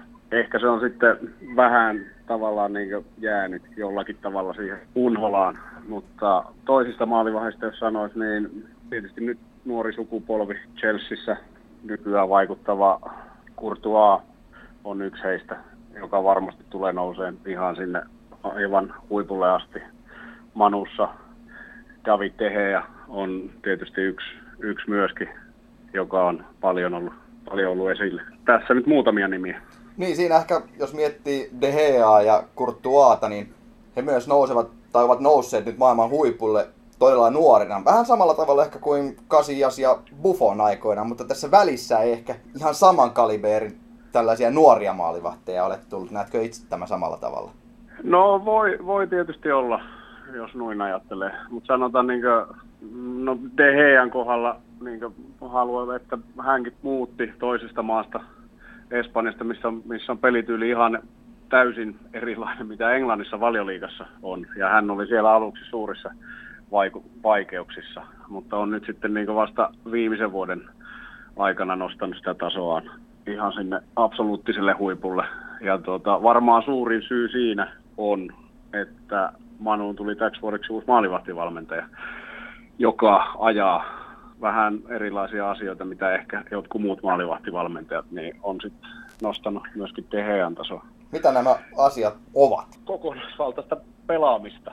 Että, tota, että se kuitenkin mun mielestä niin maalivahtivalmennus monesti vähän niin eriytetään siitä joukkueesta ja tämä kyseinen Franz Hook, joka siellä Manussa on maalivahtivalmentaja, niin hän on kuuluisa siitä, että hän niin yrittää, yrittää integroida sen mahdollisimman paljon siihen joukkueen mukaan ja, ja tavallaan siihen, siihen pelityyliin, mitä se, mitä se joukkue pelaa. Että se auttaa kehittää sitä maalivahtia niin kokonaisvaltaisemmin siinä pelitilanteessa.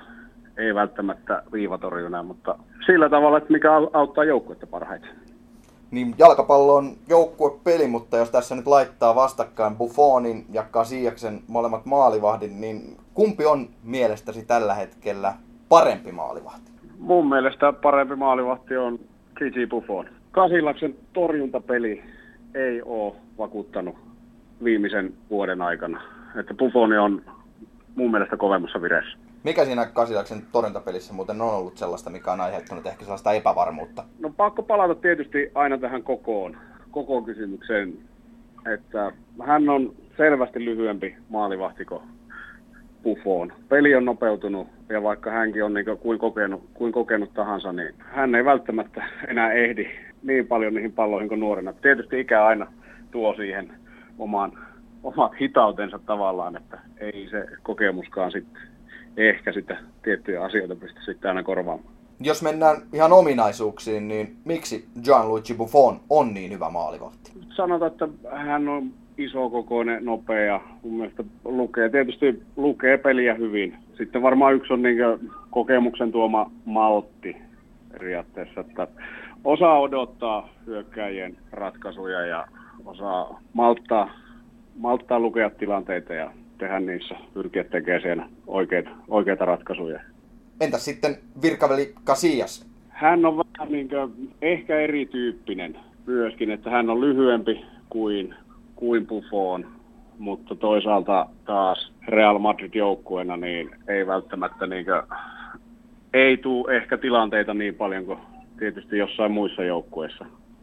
Ja tavallaan on, on pelannut samojen, aika lailla samojen pelaajien kanssa pitkä aikaa, että, että tota, kuitenkin myös semmoinen niin molemmat niin rauhallisia, mutta temperamenttisia ja räjähtäviä persoonia, niin Kasilaksessa, Kasilaksella oli tuossa pari vähän vaikeampaa, vaikeampaa vuotta, että ei ehkä tullut sitä seurajoukkuessa sitä vastuuta, mutta sitten taas niin jatku kuitenkin Espanjan maajoukkuessa ja ehkä näkyykö se nyt sitten MM-kisossa kesällä, niin se vähän heikompi jakso, niin voi olla, voi olla, että ei ollut sillä mitään tekemistä, että ehkä, ehkä oli vaan, meni siihen Espanjan muun joukkueen tasolle tavalla, että ei kuitenkaan ehkä sitten pystynyt, pystynyt niin omalla suorituksellaan nostaa sitä joukkueen tasoa. Että, mutta tietysti monesti taas haluan muistuttaa, että maalivahdelta odotetaan sellaisia ilmiömäisiä päiviä, joukkueen pelastamisia joka, joka hetki, mutta ei nekään, vaikka kuinka, kuinka perfektionista ne haluaa olla, niin ei nekään aina ole mahdollisia. Ylepuheen urheiluiltaa. Mestariliigan välierä Juventus Real Madrid ja taukoa tässä vielä vietellään. Tilanne ensimmäisen 45-minuuttisen jälkeen on Juventus 1, Real Madrid 1. Ja siinä äsken kuultiin FC Interin maalivahtivalmentajan entisen liigamaalivahdin Jani Meriläisen mietteitä maalivahti pelaamiseen. Tänään ehkä maalivahdit eivät ole olleet kovinkaan suuressa roolissa, eikä kumpikaan oikeastaan ole voinut mitään noille maalle. Toki siinä alussa oli se Kasiaksen vähän heikko avaus, mistä aukesi sitten Juventukselle paikka.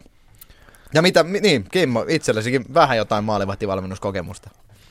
On, on joo, on joo. Olen, olen Etelä-Espoon pallon maalivahtivalmentajana joskus, jos, joskus ollut ja itse maalissa pelannut. Tota, maalivahdit eivät ole tehneet mitään isoja, suuria virheitä, mutta, mutta toisaalta niin, niin ehkä sitä Kasillasen yksittäistä avausta lukuun ottamatta.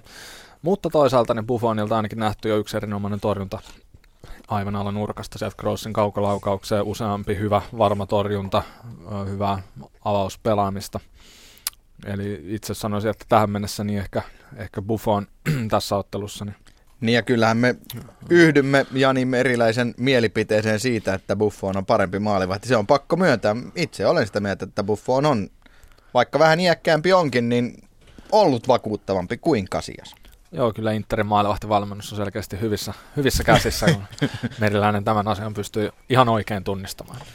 Mutta yksi yksi tilanne, ja ennen peliä jos mietittiin sitä, että mitäkään taktisia juttuja tässä voisi nousta esiin, vai annetaanko peli viedä mennessään, niin totta kai me yritämme ottaa taktisiin nyasseihin kiinni, mutta kyllähän tässä peli on vienyt mennessään ihan loistavalla tavalla, eikä sitä ole jossain määrin, sitä mitä ollaan mietitty ennen peliä, niin sillä ei ole niin suurta merkitystä, kun pallo pyörähti ensimmäisen kerran liikkeelle. Niin, itse, itse tykkään kyllä erityisesti tällaisesta ottelusta, missä tavallaan se taktinen asetelma ö, ei ole niin kuin ennalta arvattava.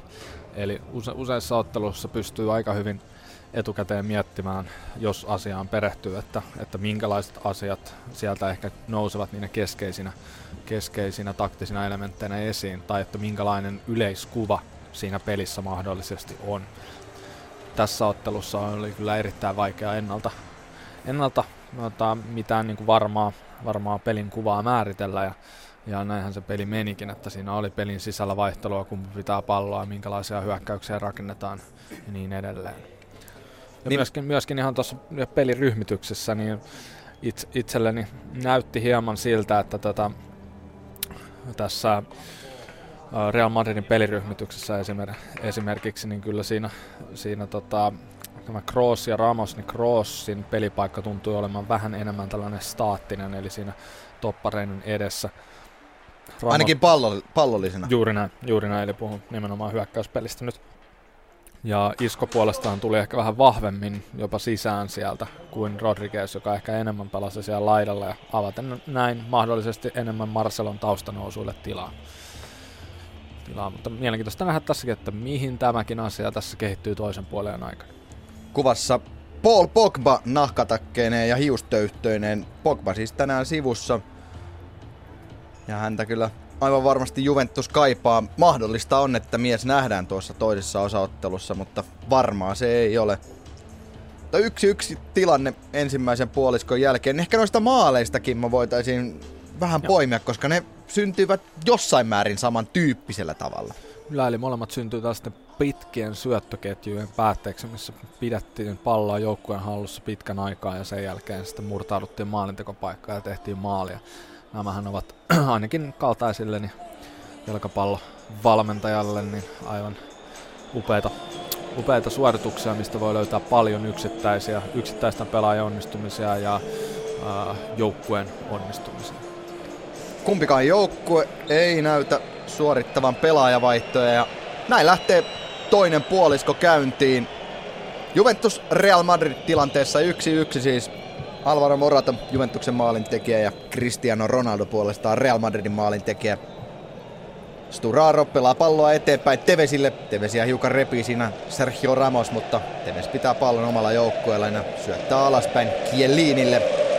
Kielini sitten puolestaan viereen Pirlolle, joka levittää jälleen oikeaan laitaan Lichsteinerille.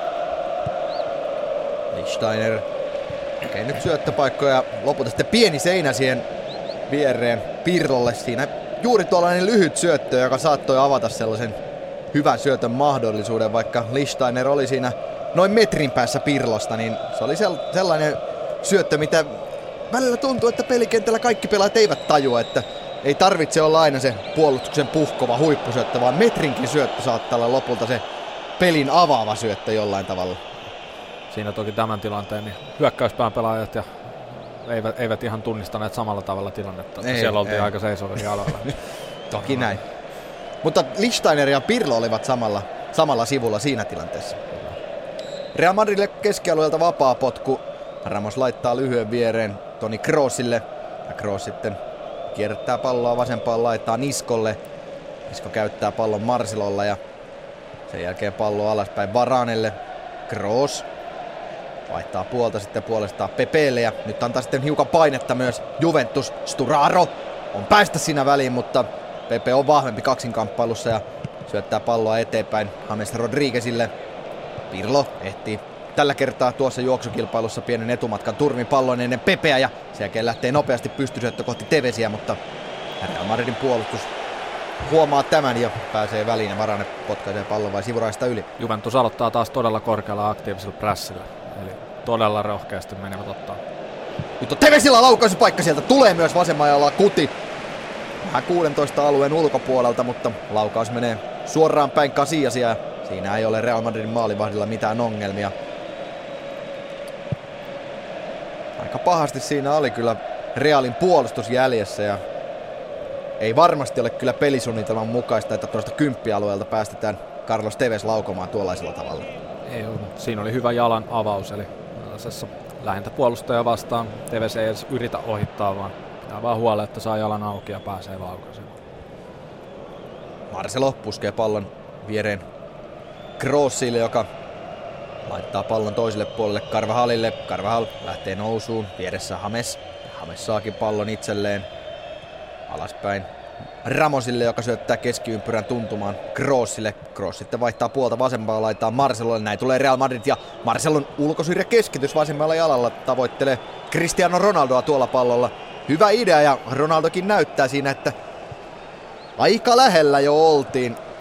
No ehkä siinä vähän enemmän eroa eh, oli, Niin, Ronaldolla oli tuollainen kolme senttiä sormiensa välillä, niin kyllä nyt oli ehkä kolme metriä, mutta se oli kuitenkin Ronaldoakin sellainen viesti, että tavallaan, että hyvä idea Marcelo, että juuri ei ollut näin, paljon, paljon sitä kiinni. Kun Ronaldokin tunnetaan tällaisena vähän arroganttina pelaajana, joka ei nyt aina läpyttele omia joukkotoveroitaan sel- selkämykseen, niin tuo nyt oli viite siitä, että myös, että Ronaldolla tänään, tänään hyvä kemia on omia joukkotovereiden kanssa. Ja jälleen pressaa Juventus todella aggressiivisesti ylhäältä. Hyvin selvittää kuitenkin tuon ensimmäisen pressin Real Madrid. Sen Ramos ja Pirlo kaksin taistelussa ja Pirlo liukuu sillä tavalla jaloille Ramosia, että siitä Real Madridille omalta kenttäpuoliskolta vapaapotku, mutta kyllä nyt tulee todella aggressiivisesti ja intensiivisesti päälle Juventus. Tällä kertaa Sturaro sitten rikkoo ja Ramos ja Sturaro vaihtavat muutan, muutaman sanan siinä toisilleen. Ancelotti näyttää siinä Pepen suuntaan. Ehkä jotain sellaisia merkkejä, että vaihda puolta. Siellä on ehkä tilaa, kun Real Madridilla on vapaapotku, mutta kyllä tästä todella, todella lähellä ottaa tällä hetkellä Juventus. Ja ei Pepelle jätetä siinä lyhyen syötön vaihtoehtoa. Aika pitkään siinä steppaa Pepe ja kun ei löydy syöttösuuntia, niin laittaa pallon vain alaspäin Kasiasille ja Teves menee antaa heti, heti painetta sinne Kasiasille, jolta avaus sitten vasemmalle sivurajalle lähettyville Varanelle. Marcelo alaspäin takaisin Varanelle, mutta nyt on kyllä todella korkealla Juventuksen prässi. Varanelta kuitenkin hyvä puolenvaihtoyritys avata siinä Juventuksen prässi yhdellä syötöllä, mutta aivan ei Karvaha ehdi tuonne syöttöön, mutta onpahan kunnianhimoista prässäämistä tällä hetkellä Juventuksella. siinä tällaista korkeat prässiä vastaan pelatessa niin on oikeastaan vain ja ainoastaan yksi avain asia isossa kuvassa, ja se on se, että olet harjoitellut korkeaa prässiä vastaan pela- pelaamista. Jokainen joukkueen jäsen tietää, että millä tavalla meidän joukkue yrittää ensisijaisesti tällaisen prässin murtaa koska on aivan sama kuinka taitavat pelaajat sulla siellä alakerras on. Jos Juventuksen tasoinen joukkue prässää kovaa sieltä ylhäältä, niin todennäköisesti tulee yksi virhesuoritus liikaa. Moraatta saa pallon itselleen syöttää viereen Tevesille, mutta Teves ei näe, että Ramos tulee takaa ja näin Ramos saa riistettyä pallon takaisin Real Madridille. Marcelo eteenpäin pallon nyt Baleille ja jos nyt miettii Gareth Balein esit- esitystä tänään, niin kylläpä on vähän nähty pallossa Walesiläinen. Pientä pohjavammaa on Beilillä on ollut tässä viime aikoina. Tuli viikonloppuna Sevillaa vastaan vaihdosta kentälle, mutta tänään siis avaus kokoonpanossa. Mutta vielä toistaiseksi ei Baileya ole nähty parhaimmillaan. Ihan siinä ottelun alussa sai hankittua sen vapaapotku, mutta sen jälkeen ei kyllä ei ole myöskään Real Madrid päässyt sitten pelaamaan oikeastaan Bailin vahvuuksilla kovinkaan paljon. Jos miettii vastahyökkäyksien määrä, se on jäänyt aika vähäiseksi Real Madridilla. Kyllä Juventuksella on ollut todella hyvää tämä pallon menetyksen jälkeinen välitön prässi, eli sieltä pystytään todella korkealla prosentilla kyllä eliminoimaan nämä Realin nopeat hyökkäyksin lähdöt. Eli itse näkisin tämän kyllä ainakin toistaiseksi niin on ollut Juventuksen vahvuutta. Tois, toisaalta sitten jos miettii, että Real Madrid esimerkiksi viime kaudella nujersi Bayern Münchenin nimenomaan vastahyökkäyspelaamiselta, niin vastahyökkäyspelaamisella, niin tänään sitten on nähty tällaisia pidempiä pallonhallintajaksoja. Kyllä Real Madridissa taitoa löytyy niin järkyttävä määrä, että, että tällaiset pidemmätkin syöttöketjut ovat mahdollisia, kun Sturaro nyt nurmen pinnassa ja Carvajal rikkoo häntä ja näin Juventukselle siitä vapaa potku. Kotiyleisö viheltää ilmeisesti sen, sen vuoksi, että he olivat sitä mieltä, että tästä olisi pitänyt nousta Carvajalille keltainen kortti. Hieman samanlaisesta tilanteestahan Teves, Teves sai keltaisen kortin, mutta itsekin kyllä näen sen saman eron, minkä tuomarikin näki näissä. Että tämä oli vielä astetta kevyempi. Niin, Atkins on ollut kyllä mies paikallaan tänään. Ei, ei ole noussut mitenkään merkittävään rooliin, eikä, eikä itselle nyt tule sellaisia kovin räikeitä virheitä, mitä olisi tapahtunut. Erinomainen tuomarin suoritus tähän asti erinomaisessa ottelussa. Ja nyt kun pääsimme tämän sanomasta, niin eiköhän seuraa vihellys menee aivan päin honkia, mutta nyt sitten Juventuksella hyvä hyökkäyspallo Tevesillä kymppialoilla lähtee murtautumaan sinne Real Madridin puolustuksen selustaan, mutta hyvin siinä pystyy katkaisemaan tuon Tevesin nousun. Morata oli myös vieressä hyvin mukana, mutta tällä kertaa Teves päätti yrittää murtaa puolustuksen kuljettamalla. Moratalta aivan huikeata pelaamista, eli tulee negatiivisessa peliasennossa hakemaan palloa, välittömästi tiputtaa sen viistoon alaspäin, jonka jälkeen heti uusi oma liike, mikä on todella vaikea vartioida puolustajalle. Morata jälleen saa pallon selkä maaliin päin, eli negatiivisessa peliasennossa. Nyt ei pysty pelaamaan kuitenkaan palloa sitten omilleen ja näin Real Madrid lähtee rakentelemaan omaa hyökkäystä. Marcelo pelaa pystyy sinne iskoa kohden isko keskialueella ja sen verran siinä Lichsteiner on, on kiinni ja repii paidasta, että siitä vapaapotku Real Madridille. No kovinkaan suurta kosketusta ei nyt ollut. Sen olisi ehkä joku tuomarit jättänyt viheltämättä, mutta kun näin hidastuksesta jälleen tätä pääsee ihailemaan, niin ollaanpa hiljaa sen jälkeen. Ja nyt tulee uusi vapaapotku nyt vähän keskemmältä. Sturaro rikkoo tällä kertaa Hamesia Hames katselee siinä ympärilleen, olisiko mahdollisuutta laittaa nopeasti, mutta huomaa, että niin hyvin on jo ryhmittäytynyt Juventus, että sellaiseen nopeaan ei ole tarvetta. Nyt tässä Juventus on tullut aggressiivisesti, mutta yhdeksän minuuttia pelattu ja onkohan Juventus rikkonut jo 7-8 kertaa, no. kertaa. Että tällä kertaa ei ole, he eivät ole ihan niin hyvin onnistunut valitsemaan niitä hetkiä, että milloin isken palloon. Ja nyt on vapaapotku Real Madridilla Pallon takana on Toni Kroos ja Hames. Sen verran etäisyyttä on maaliin, että tuskin Kroos tästä lähtee suoraa yritystä hakemaan, kuten ei haekaan. Keskitys tulee sinne maalivahdin alueen kulmaan ja lopulta sitten Juventus-pelaajista Bonucci puskee pallon päätyrajasta yli. Ja näin Real Madrid ensimmäinen kulmapotku tässä toisella puoliskolla.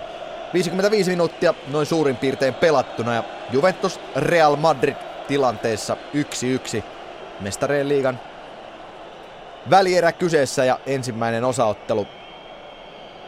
Lichsteiner pitää siellä Ronaldoa ja kyllähän Ronaldo on todella vaarallinen näissä pääpelitaisteluissa. Nyt tulee pallo siihen.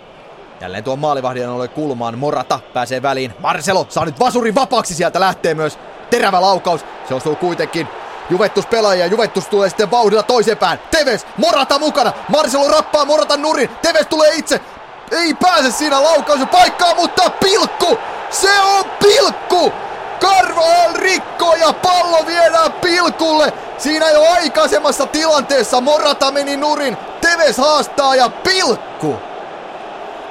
Nyt on mielenkiintoista nähdä. Vai... Juuri tätä odotin, mitä nyt tuomari tekee, eli antaa keltaisen kortin Vidalille, joka vaatii keltaista korttia vaatii keltaista korttia tai punaista korttia, mitä korttia va- vaatiikaan. Eli käsittääkseni tämä on tuomareiden ohjeistus, eli mikäli sinne tullaan näyttelemään korttia vastustajan, niin sitten pitäisi antaa saman tien.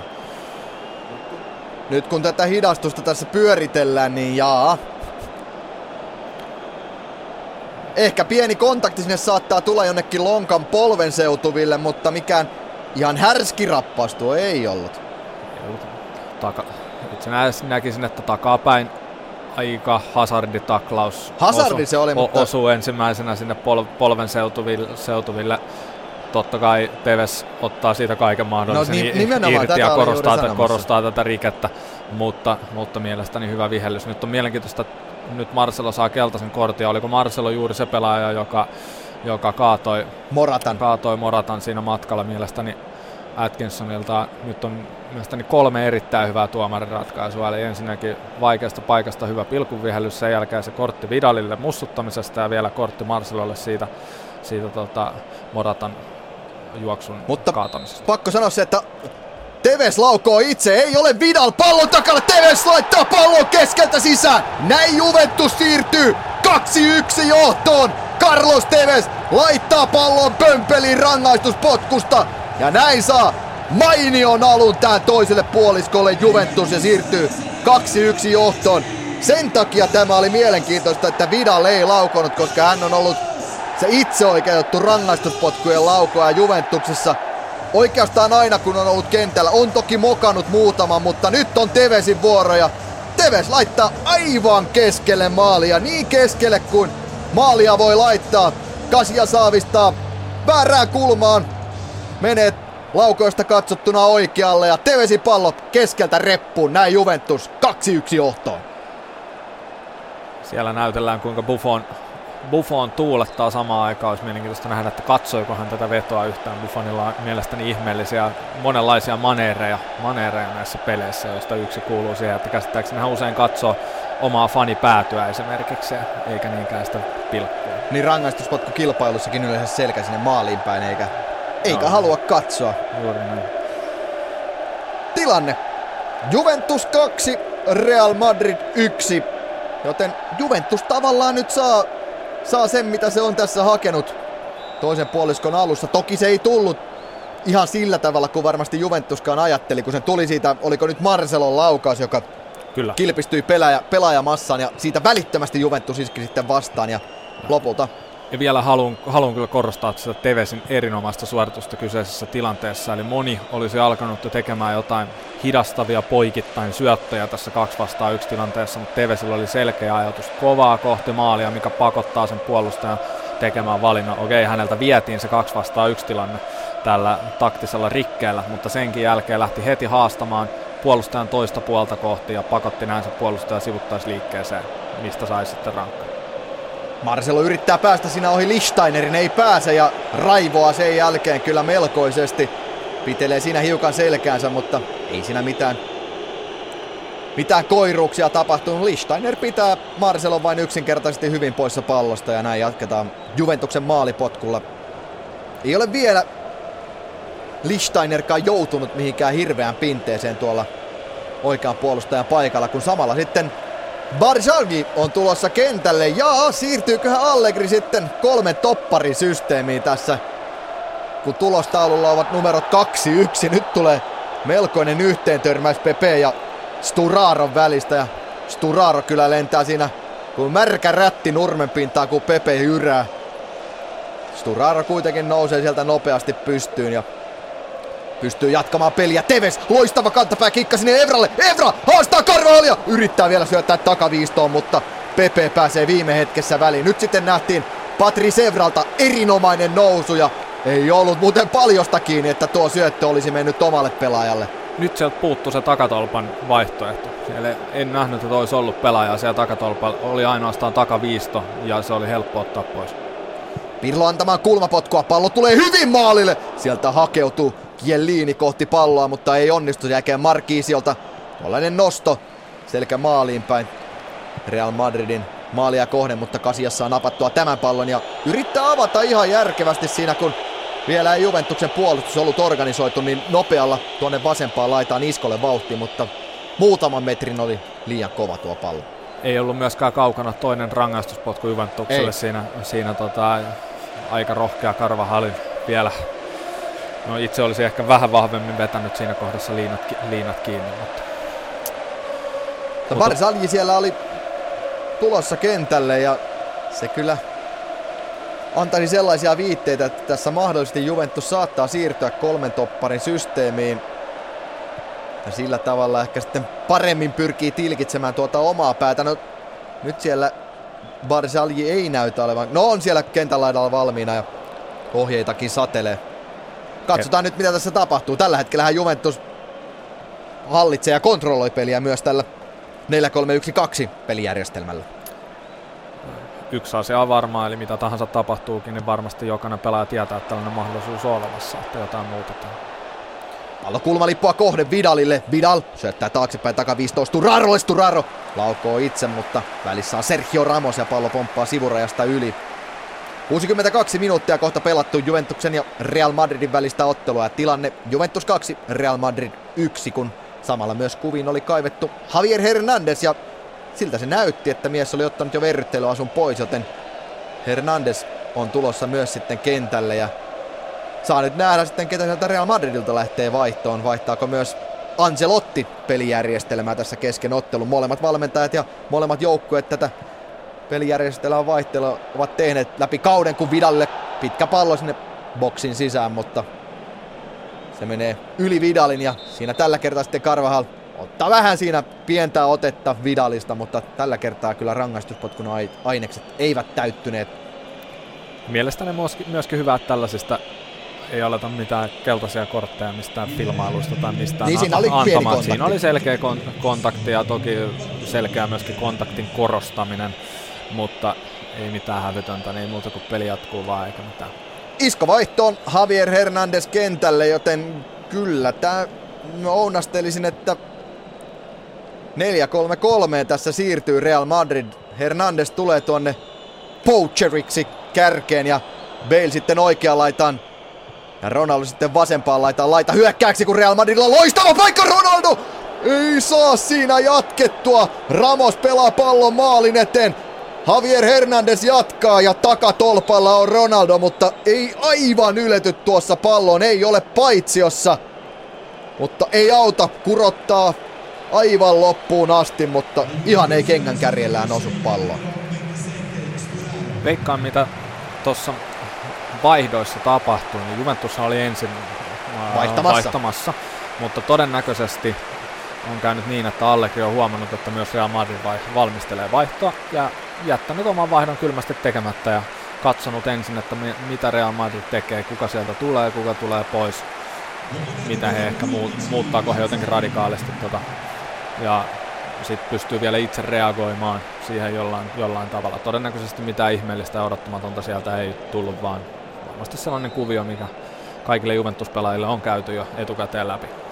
Mutta nyt itse voisin sanoa, että todennäköisesti tässä sokea kana, eli selostaja, saattaa osua oikean, eli Barsaljit tulee Sturaron tilalle ja se antaisi sitten viitteitä siitä, että kolmella topparilla Juventus jatkaa ja se peliryhmitys oli sitten 5-3-2 tai 3-5-2, miten nyt haluaakin sen sanoa, mutta joka tapauksessa kolmella topparilla ja Real Madrid tulee sitten puolestaan kolmella hyökkäällä. Ei ole sellaista kahta sentteriä, vaan kaksi selkeää laitahyökkääjää ja yksi sitten tällainen keskushyökkääjä. Kun nyt tulee karmaaseva syöttö Pepeltä suoraan Tevesille. Teves yrittää ottaa siitä hyvää juoksua tekevää Marquiseota mukaan, mutta syötön katkoo kuitenkin Real, Realin puolustus ja välittömästi mennään toiseen suuntaan. Ronaldo on nyt aivan tuolla sivurajan vieressä. Ja vastassa on juuri kentälle tullut Barzalji. Ronaldo syöttää sinne keskustaan. Kroos laukoo. Jälleen on Juventuksen pelaajat välissä. Pallo pysyy kuitenkin edelleen Real Madridilla. Kroos levittää oikea laitaan. Carvajal. Bale on nyt rangaistusolojen sisällä. Hakee vasen, vasemman jalan vapaaksi keskitys. Tulee myös sinne takatolpalle, mutta tällä kertaa siellä ei ole yhtään vierasjoukkueen pelaaja ja pallo kartaa päätyrajasta yli. Ja Ronaldo onkin aikaisemmin hyvältä näyttänyt pelihuumariin. Hieman tuntuu rakoilevan. Ei, no. muuten, ei ollut muuten kovin kaukana, että tuo Balein keskitys olisi tavoittanut Ronaldon. Ehkä siinä manaili, Ronaldokin manaili jopa enemmän sitä, että kyllä. Olipas lähellä. Ja samalla siellä on muuten Kielliinillä auennut silmäkulma ja verta tulee kyllä solkenaa tällä hetkellä. Siinä on pelipaitakin jo verenpeitossa. Ihan kunnolla en nähnyt, mistä tuo tilanne tuli, mutta Kielliini näyttelee siinä, että kyynärpäätä olisi tullut silmäkulmaan. Nyt sanotaan on... näin, että Kielinillehän näitä on tapahtunut tuo Hänelle komea yleensä... haisteluraja, eli nenä on tainnut murtua kolme tai neljä kertaa jalkapallopelissä, itse, mm. itse näin on sanonut. Mut, mutta hän, niin Kimmo. Niin, hänelle yleensä sattuu ja tapahtuu, ja yleensä nimenomaan niin, että vastustajat käyttää kyynärpäitä, mitä hän itse ei ikinä tee. että, mutta niin, tässä on... oli ironia siemen siis. Kyllä, kyllä. Uh, erittäin mielenkiintoinen nyt tällainen asetelma näiden peliryhmitysten kanssa. Jos mietitään historiallisesti tätä jalkapallotaktiikan kehitystä, niin, niin tällainen uh, kolmella kärjellä pelaaminen, missä, nämä, missä on selkeät ylhäällä pelaavat laitahyökkäät, niin sitä pidetään yhtenä tällaisena merkittävänä syynä, minkä takia tällainen kolmen uh, linjan puolustus on äh, ei nyt kadonnut hetkellisesti tuossa menneenä vuosina, mutta se merkittävästi vähentynyt menneenä vuosina. Tällainen 4-2-3-1 pelijärjestelmän yleistyminen, missä nämä laitahyökkäät pelaavat korkealla, aiheuttaa usein tässä 3-5-2 järjestelmässä sen, että siitä tulee 5-3-2 ja, ja tavallaan keskustassa helposti pelataan kolmella topparilla yhtä vastustajaa vastaan, mikä aiheuttaa sitten merkittäviä ylivoimia muualle muille kentän osa-alueille, mitä kautta sitten tämä tota, 4-2-3-1 pelaavat joukkueet esimerkiksi pystyy sitten peliä kontrolloimaan. Niin nyt on mielenkiintoista nähdä, että miten tämä tässä pelissä, pelissä kääntyy. Nythän viime aikoina tämä kolmen kautta viiden puolustajan linja on tullut ihan eri tavalla, eri tavalla esimerkiksi MM-kisojen myötä niin mukaan näihin huippufutikseen. Niin toki Serie Aassa tämä kolmen topparin käyttäminen, se Totta. on ollut jo vuosia Totta. aika yleistä ja tavallaan Juventus on, on vähän vaihdellut tämänkin kauden aikana sitä, että ollaanko pelattu kolme topparilla vai sitten neljän puolustuslinjalla. Kyllä Juventuksessahan tämä oli jo konttan aikanakin. Juuri näin. Yleisesti varjoitiin tätä, että kumpaa käytetään. Mutta erityisen mielenkiintoista tästä tekee sen, että Juventus nimenomaan teki tämän muutoksensa sen jälkeen, kun Real Madrid oli siirtynyt tähän kolmen hyökkäin systeemiin. Kieliinia paikkailtiin siinä pidempi tovi. Nyt on tuollainen panta sitten saatu päähän ja pääkoppaan teipattuna ja näin hetken päästä myös Kieliini pääsee takaisin pelin mukaan. Kohta 70 minuuttia Juventuksen ja Real Madridin välistä ottelua takana ja tilanne Juventuksen hyväksi 2-1. Ensimmäinen osaottelu siis kyseessä, joten tässä ei vielä jatkoon meniä ratkea, mutta Real tulee oikean kautta. Carvajal Syöttää viereen Ramosille, Ramos vaihtaa puolta, mutta heikko on tämä puolenvaihto, se menee sivurajasta suoraan yli ja Marcelo ei tuohon palloon ehdi. Ancelottikin siinä katselee ja näyttää vähän potkivan nurmeakin. Nyt on tämmönen tuon Kielinin loukkaantumisen jälkeen tullut vähän tällainen seesteisempi vaihe. Ja toki varmasti tämä peliryhmitysten muutoskin voi olla, joka hiukan vaikuttaa siihen, että hetki on tällaista tunnustelevampaa tämä pelaaminen. Ja itse uskoisin, että yksi mahdollinen tekijä ainakin Juventuksella tässä on ihan pyrkimys niin hidastaa ja passivoittaa koko peliä. Eli 2-1 on heille, heille hyvä tulos. He ottavat sen mielellään nyt vaan vauhtia pois pelistä ja vähennä erityisesti tilanteen vaihtojen määrää.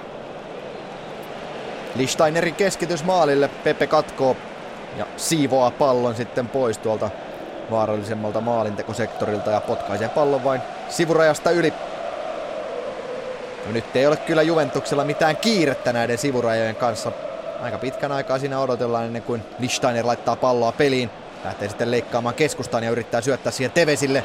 Juventus saa riistettyä pallon takaisin Real Madridilta. Teves taistelee nyt Ramosin kanssa pa- pallosta ja saakin pallon napattua. Ottaa sitten toiselta laidalta mukaan Vidalin, joka ei pääse etenemään ja kääntää keskustaa sitten Pirlolle. Pirlo hakee sinne linjan taakse nostoa. Se onnistuukin, pallo jää pomppimaan sinne pilkun lähettyville. Morata nostaa pallon ilmaan ja lopulta sitten Pepe tulee väliin.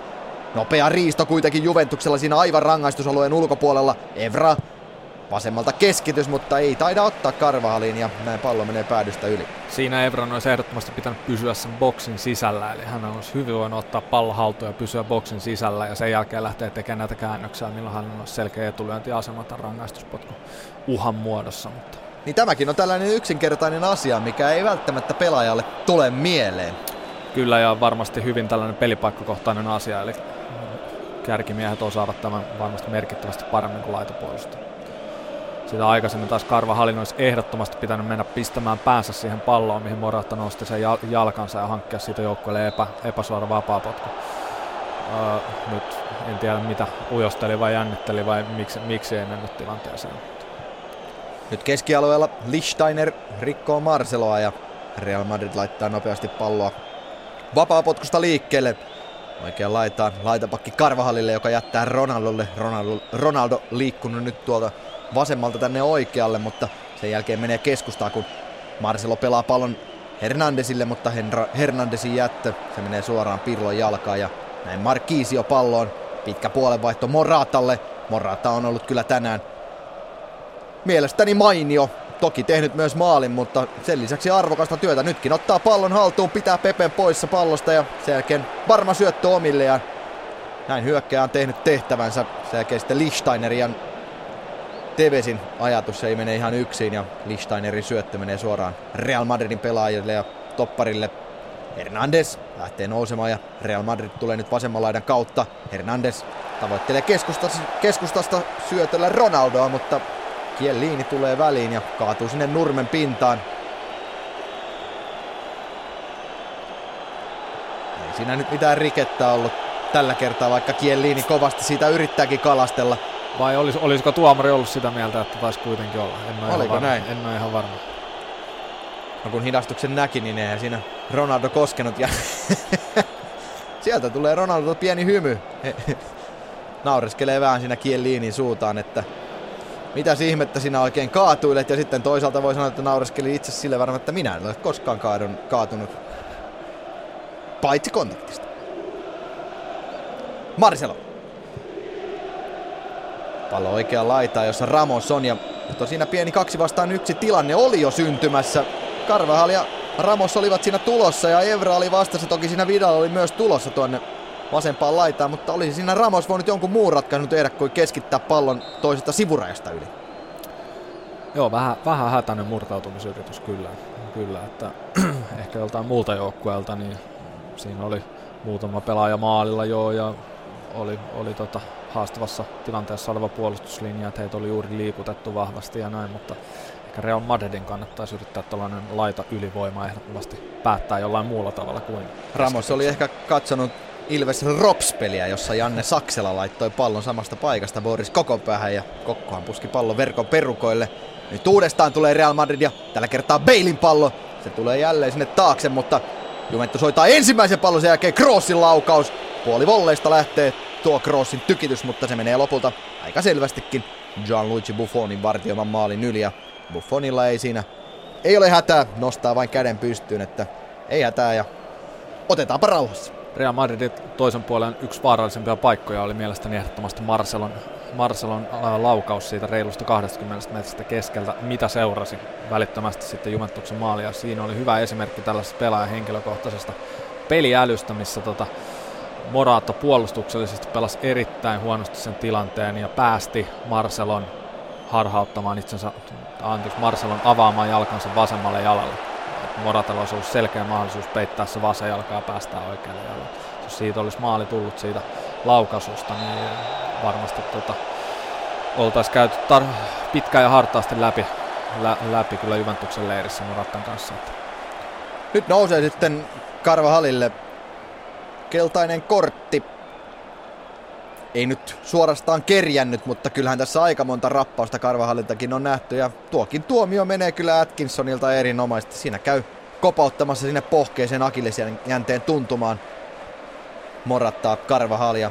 Näin sitten nousee lappu Karvahalille ja Juventus saa myös sitten vapaapotkun aika mukavasta paikasta. Ei tässä ihan taas suoraan vapaapotkuun ole, ole sellaista vaihtoehtoa, ellei se pallo tule sisäänpäin kiertävänä ja ota tavallaan sellaisen pompun ja painu sitten takakulmaan, jos nyt yhtään ymmärsitte selityksestäni, mutta Pirlo ei laita palloa korkeana maalille, vaan syöttää matalan pallon Tevesille. Teves pelaa takaisin Pirlolle, joka siinä boksin kulmalla, mutta ei pääse Pirlo eteenpäin ja näin Real Madrid purkaa, purkaa tilanteen ja pallo keskialueen puolelle ja Barzali ei siinä turhia riskejä lähde ottamaan, vaan puskee pallon sitten sivurajasta yli. Siinä ei ollut harhasyötölle tavallaan vaihtoehto. Tai jos, jos teet harhasyötön, niin sitten se pitää olla sellainen, joka menee rajoistakin yli. Kyllä juuri näin ja varmasti kuvaa tätä Juventuksen kannalta pelin luonnetta, niin luonnetta seuraavia vajaan 20 minuutin ajan. Eli vauhti pois ja kaikki tällainen niin kuin aaltoileva jalkapallo ja tällainen, niin se varmasti yritetään minimoida. Carvajal keskitys tulee jälleen maalille. Barzali on korkeammalla ilmataistelussa, mutta pusku on heikko ja pallo jää pyörimään sinne boksin tuntumaan. Hernandez joutuu kuitenkin syöttämään alaspäin ja näin Pepe, Realin toppari, nappaa pallon itselleen. Kroos, levitys vasempaan laitaan. Hames lähtee siinä pieneen takakiertoon ja Marcelo pelaa Hernandezin kautta pallon Hamesille. Hamesin keskitys. Tällä kertaa Bonucci on oikeassa paikassa ja nyt on purkukin vähän parempi, mutta kakkospallo menee ainakin hetkeksi Real Madridille, kunnes sitten Morata tulee, mutta nyt tulee hölmö syöttö Moratalle. Kantapäällä hakee pientä vippiä ja siinä sitten tulee jälleen keskitys maalille, mutta tällä kertaa sitten Evra Juventus-pelaajista pääsee väliin. Nyt pelaa Ramos ja Bale yhteen oikeassa laidassa ja sen jälkeen oikea jalan keskitys, joka tulee korkeana sinne aivan rangaistusalueen rajan kohdalle ja nyt kyllä tällä hetkellä painaa vahvasti Real Madrid päälle. Juventus puolustaa oikeastaan kymmenellä miehellä. Hames, ulkosyrjällä keskitys. Ronaldo ei pääse palloon, vaan Chiellini juuri siitä Ronaldon nenän edestä saa liipattua pallon kulmapotkuksi, mutta tällä hetkellä kyllä Real Madrid pyörittää ja keskitysten kautta joukkue pyrkii iskemään ja Madrid pyrkii käyttämään keskityksiä sen takia, että se on se, mitä Juventus haluaa heidän tekevän. Eli tällä hetkellä Juventus päästään Madridin keskittämään ja ottaa kaikki muut vaihtoehdot todella ylikorostetusti pois, puolustaa todella syvältä.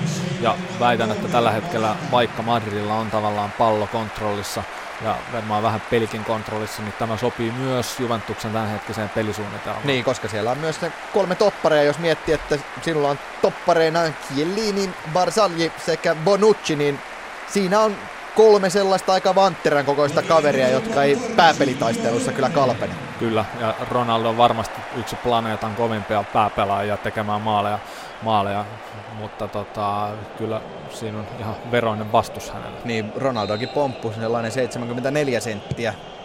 Kun kulmapotku tulee sinne maalille, siinä yrittää Bale jatkaa, ei kuitenkaan onnistu. Tilanne ja- jatkuu kuitenkin edelleen, kun Hamesilla pallo. Markisio häiritsee, Hames kääntää alaspäin Karvahalille siinä.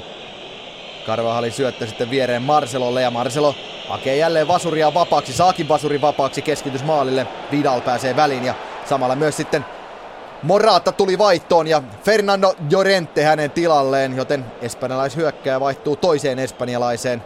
Moratalta tänään hieno peli entistä työnantajaa vastaan, mahdollisesti myös tulevaa työnantajaa, koska sopimuksessa on siis tämä takaisinostopykälä. Ainakin mitä jos näihin lehtitietoihin on uskominen ja kyllä myös Carlo Ancelotti on kommentoinut sitä, että ainakaan näillä näkymin Morata ei oltaisi ostamassa takaisin, mutta tänään hieno esitys, yksi maali ja muutenkin vahvaa pelaamista. Vaikka Morata tänään mielestäni yksi kentän hahmoja jollain tavalla on ollutkin, niin, niin ehkä hän ei kuitenkaan vielä ole lähelläkään profiililtaan sellainen Real Madridin hankinta. Toki siinä on myös se pointti, että oma poika palaa takaisin, mikä, mikä saattaisi olla myös tällainen kannattajia kosiskeleva siirto, jos, jos näitä miettii yhtään pidempään, mutta ehkä meidän ei kannata tässä vaiheessa miettiä sen pidempään, koska kymmenisen minuuttia noin suurin piirtein on varsinaista peliaikaa jäljellä Bonucilta nyt kyllä melkoista haparointia omassa päässä, mutta ei pysty Real Madrid käyttämään tuota tilannetta hyväksi ja näin Lichsteiner saa pallon itselleen oikeaan laitaan. Siinä oli Ronaldolta äärimmäisen huonosti valittu pressihetki, joka tällä kertaa täysin todennäköisyyksien vastaisesti niin meinasi tuottaa tulosta. Eli kukaan muu Real Madridista pelaajista ei tehnyt mitään liikettä prässätäkseen ja Ronaldo lähti yksinäisen miehen retkelle sinne. Yleensä näissä seuraa se, että hänet pelataan siitä muutamalla helpolla syötöllä ulos. Ja sen jälkeen Ronaldo levittää kätensä, että missä juuri olet. näin, juuri näin. Mutta toisaalta onhan sekin, että jos Ronaldo reagoi siihen, että lähtee prässäämään, niin tavallaan siinä on vähän muukin joukko jossain määrin, ei nyt suorastaan velvoitettu, mutta ainakin Siinä ri- voisi myös harkita sitä, että pitäisikö meidänkin liikkua. Joo, se riippuu ihan täysin siitä, Toki- että mi- mitä omassa pelitavassa on sovittu, sovittu näiksi tota, tällaisiksi laukaisimiksi tai trikkereiksi, että mitkä ovat ne hetket, milloin me lähdemme joukkueen yhdessä prässäämään. Hyvä Jos, jos Ronaldo noudatti äsken sellaista ja muut eivät, niin silloin ehdottomasti Ronaldo oli tilanteen tasolla, mutta epäilen, että Niin, no sanotaan näin, että Real Madridin pelikirja ei ole niin hyvin hallussa, että voisin sanoa. Enkä, enkä, enkä tuota tilannetta en näin selostajana tunnistanut niin hyvin kuin olisi ollut mahdollista. Kaikesta näkee nyt, että Juventus vaan ja ainoastaan vetää pelin tempoa alaspäin. Kaikki tapahtuu hitaasti. ei ole mikään kiire mihinkään. Heille sopii ihan hyvin, jos Real Madrid pitää rauhassa palloa, heille, heille sopii hyvin, jos Juventus pitää rauhassa palloa, kunhan ei mennä sellaisella aaltoilevaan jalkapalloon, missä saattaa tulla maalitilanteita ja peli tavallaan karkaa kontrollista. Javier Hernandez pysty pallo lähtee sieltä. Ja nämä ovat tavallaan tällaisia hyökkäin niin täysin turhia paitsioita. Nyt tulee sitten heikko syöttö keskialueelta Pirrolta ja näin pääsee Hernandez väliin. Syöttää viereen Hamesille, mutta Hames ajautuu vähän heikommalle laukaisusektorille ja näin ei laukaus lähdekään. Vähän syöttää pallon keskustaan Ramosille. Ramosilta jälleen. Ja Sergio Ramos ja puolenvaihdot. Siinä on kyllä epäyhtälö. Jälleen pallo suoraan toisesta sivurajasta yli, eikä siellä ollut kyllä yhtään musta paitaa odottamassa sitä syöttöä myöskään. Ei ollut, Marcelokin oli leikannut keskelle, tai keskemmälle selkeästi hakeamaan palloa jalkaan. jalkaan. Toisaalta aikaisemmin myös Pirolalla, Pirolalla jo toinen tällainen selkeä vaarallinen pallonmenetys tämän ottelun aikana. Niin, ei, ei, vaikka metronomi tämä, tänään on ihan ok pelin pelannut, niin ei tänään nyt mitään Pirro-dominanssia olla missään äärin nähty ei missään nimessä ehkä nimenomaan vielä tällaiset, että, että tulee oman puolustuslinjan edessä tilanteessa, missä hän yleensä kyllä selviää ja antaa nimenomaan niitä rauhallisia kontrolloivia syöttejä. Ottaakin lisää kosketuksia ja menettää pallon kahteen kertaan. Siinä puolenvaihtoyritys jälleen Real Madridilta. Lichsteiner saa päänsä väliin ja puskee pallon sivurajasta yli. Ja kyllä tällä hetkellä ottelun tempo, se on, se on laskenut kyllä todella paljon, ja kuten Kimmonkin tässä monta kertaa on sanonut, niin tätä Juventus tavallaan on halunnutkin sen jälkeen, kun teki tuon 2-1 johtomaalin ja molemmat joukkueet vaihtoivat siinä peliryhmitystä ja sen jälkeen onkin ollut tällaista seesteisempää pelaamista. Nyt on, nyt on enemmän sellaista hidastempoista shakkia, missä kyllä aika käytetään joka siirrolla sitten loppuun asti voi hyvin olla, että Real Madrid tässä seuraavan maalin tekee, mutta silti sanon kyllä, että tällä hetkellä pallo on Real Madridin kontrollissa ja peli on Juventuksen kontrollissa. Karvahan leikkaa keskelle ja syöttää pallon Hamesille, Hames selkä maaliin päin, alaspäin Kroosille, sen jälkeen Marcelon pallo ja Bonucci on jälleen vastaanottamassa tuota keskitystä. Tällä kertaa purku ei ole mikään erikoinen ja siinä on sitten Juventuksen kannalta aika vaarallisen näköinen tilanne, kun Lichsteiner tulee vähän siinä selkäpuolelle Javier Hernandezia ja Hernandez kaatuu rangaistusalueella nurmen pintaan. Siinä oli muuten juuri sellainen tilanne, että Hernandez oikeastaan vähän väkisinkin halui, halui pitää itsensä siellä rangaistusalueen sisäpuolella. Kyllä ja erittäin tyhmästi Listaner meni siinä selkään mitään tökkimään. Että jos 20 kertaa noin teet ja yhden kerran vihelletään rankkari, niin se on aivan liikaa sekin. Ramos oikean laittaa Bale. Ramos lähtee itse takakiertoon.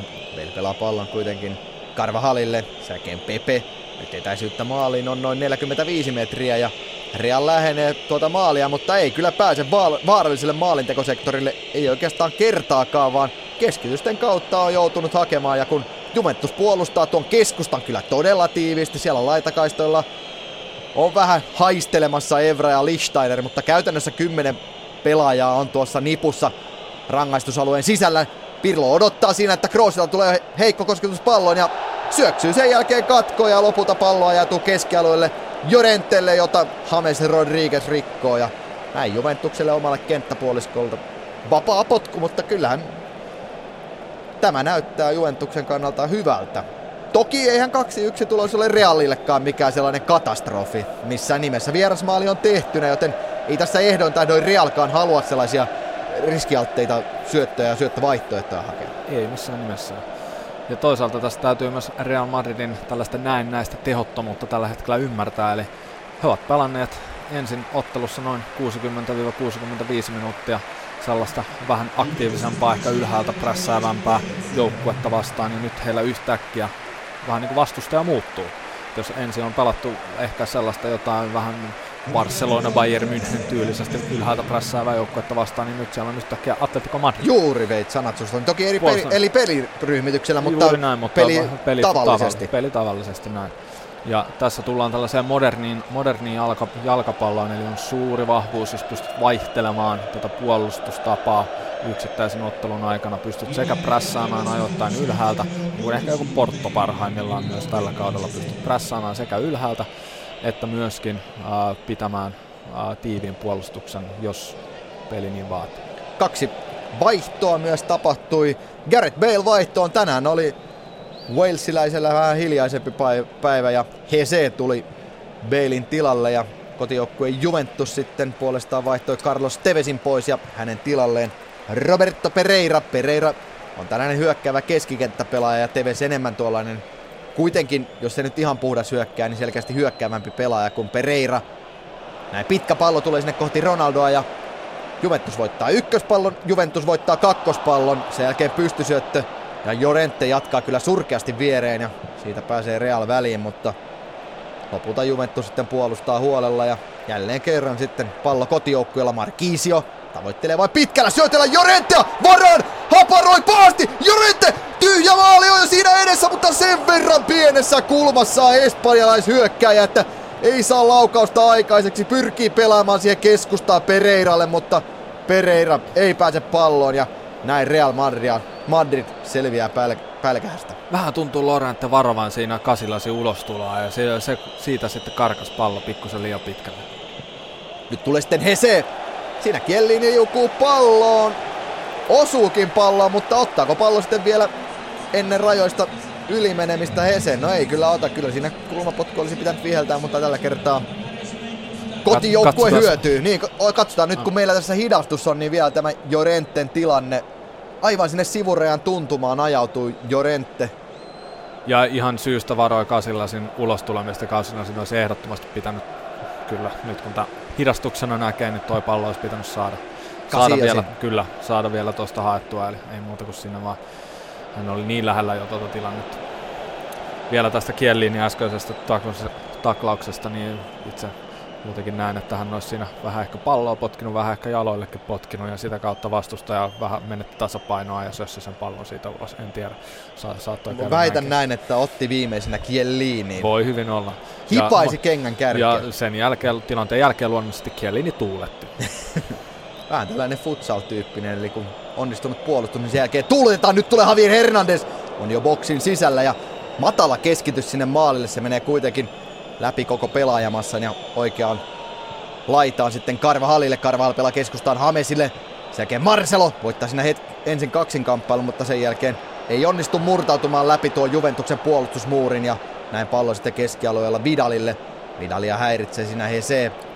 Ja Vidal pelaa siihen viereen Barsaljille, joka syöttää Lichtsteinerille. Nyt saa pidettyä hetken aikaa palloa myös Juventus. Marquisio lähtee murtautumaan. Real Madridin puolustus on pienessä epäjärjestyksessä ja ei silti pääse siitä Markisio etenemään ja jälkeen levittää tai kääntää pallon Pirlolle keskustaan, mutta Pirrolta jälleen kyllä heikko pystysyöttö, joka menee suoraan Iker Casillasille. No kyllähän tässä viimeisten 10 minuutin vaarallisen paikkaan tällä hetkellä Juventuksella kaikesta siitä Real Madridin pallon, pallohallinnasta huolimatta.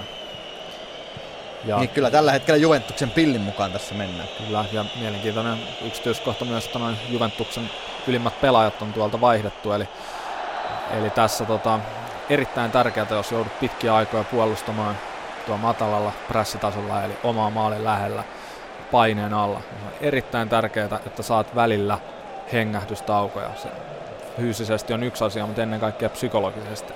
Eli ei tule pitkiä aikoja, jolloin jatkuvasti teke, joudut tekemään nopeita valintoja kovan paineen alla. Pääset välillä hengähtämään, saat vähän rauhassa, rauhassa tota, taas koota itse ennen seuraavaa painejaksoa. Ja Ko- siinä nämä tuoret pelaajat siellä ylhäällä auttaa. Kohta 90 minuuttia pelikellossa ja lisäajan pituus tulee myös hetken päästä. Nyt Juventuksella pallo siellä lähellä vasenta kulmalippua ja Pereira yrittää sinne haastaa Pepeä Lopulta pallo menee Pepen jalkojen kautta sivurajasta yli ja nyt ei kyllä Juventuksella ole mitään kiirettä laittaa palloa peliin. Evra lyntystelee siinä suorastaan laahustaa. En olisi yhtään yllättynyt, jos oltaisiin Juventus olisi ottanut niin oikean puolustajan tonne vasemmalle ylös heittämään. Nyt saa sitten hankittua hyvän sivuvapaa potkun siinä Vidal. Ramos käy siinä vähän purnaamassa Atkinsonille, että eihän tuossa ollut mitään, mutta nyt tulee sieltä läheltä sivurajaa rangaistusalueen rajasta, jos lähdetään tuonne sivurajaa kohden.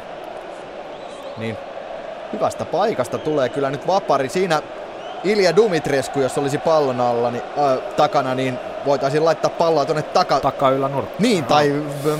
Duarte Tammilehto Veikkausliigan ensimmäisellä kierroksella laittoi näiltä paikoin pallon tuonne maalivahdin maalivahdista katsottuna tavallaan takakulmaan ja laukaista katsottuna takakulmaan, mutta katsotaan nyt mitä Pirlo, Pirlo keksii. Pirlon pallo, se tulee erittäin hyvin sinne maalin eteen, siitä pääsee Jorente jatkamaan.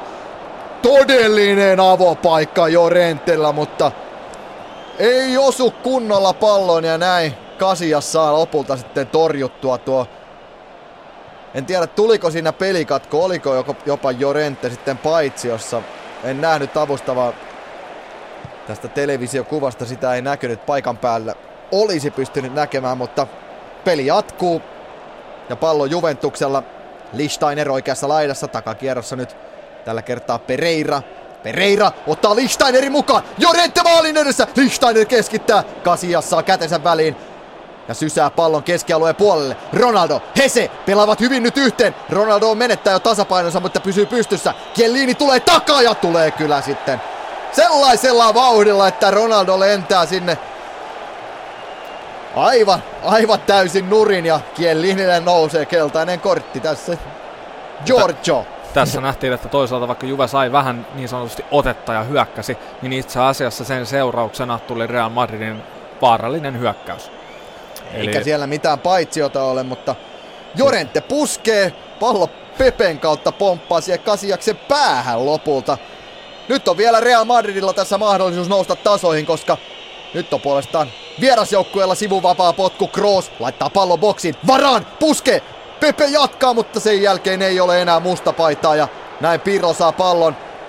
Roiskaisee korkea pallo sinne keskialueelle ja Pereira sen verran töytäisää siinä crossia, että vielä tulee Real Madridille ehkäpä se viimeinen mahdollisuus sitten tasoitusmaaliin, kun ottelu on pelattu nyt 93 minuuttia. Lisäaikaa tuli siis se kolme minuuttia. Crossi palloboksiin, mutta tämä on Gianluigi Buffonin pallo, kun se lähti ilmaan, niin siinä luki Buffonin nimi. Buffon ottaa pallon käsinsä. Samalla puhaltaa Martin Atkinson viimeistä kertaa pilliinsä. Ja se tarkoittaa sitä, että Juventus ottaa kotistadionillaan 2-1 voiton Real Madridista. Kimmo, tänään on kyllä nähty jalkapalloa upeimmilla. Ja saanko vielä palata tuohon tuohon Kielinin tilanteeseen, mistä otti keltaisen kortin tuossa lopussa, koska Kielinistä tässä on paljon puhuttu, niin siinä oli hyvä esimerkki siitä, että Juventus halusi että tätä tällaista surffailufudista ei tule, missä juostaan kova maalilta toiselle, varsinkaan kohti Juventuksen maalia. Heti kun ensimmäinen tällainen tilanne tulee, eli Ronaldo pääsee kovaa etenemään pallon kanssa, niin Kieliinillä syttyy lamppu päässä, että tätä me emme halua. Ja nyt millä keinoin tahansa, mikä ei sisälly tai mikä ei tuo Kielinille punaista korttia, niin hän päättää mennä ja pysäyttää Ronaldo. Hän, hän ei edes yrittänyt palloa, vaan ainoa Nyt tavoite... on muuten tunnelma kohdillaan Torinossa, sen, sen kuulee. Ollaanko taaskin mä ihan hetken aikaa hiljaa ja kuunnellaan mitä, kun Juventuksen kannattajat juhlivat ja Juventuksen pelaajat myös juhlivat oman kannattajakatsomonsa edessä.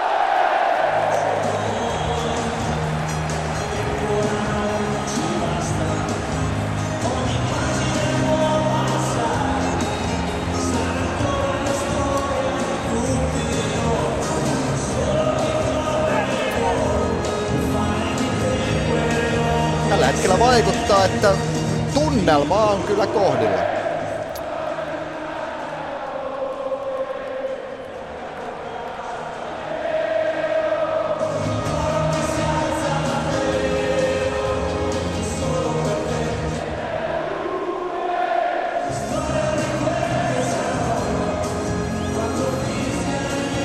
Niin vaikka tässä nyt Yle Puheen taajuudella ollaan, niin kyllähän tällaista Yleisön mylvintää kelpaa kuunnella. Ehdottomasti.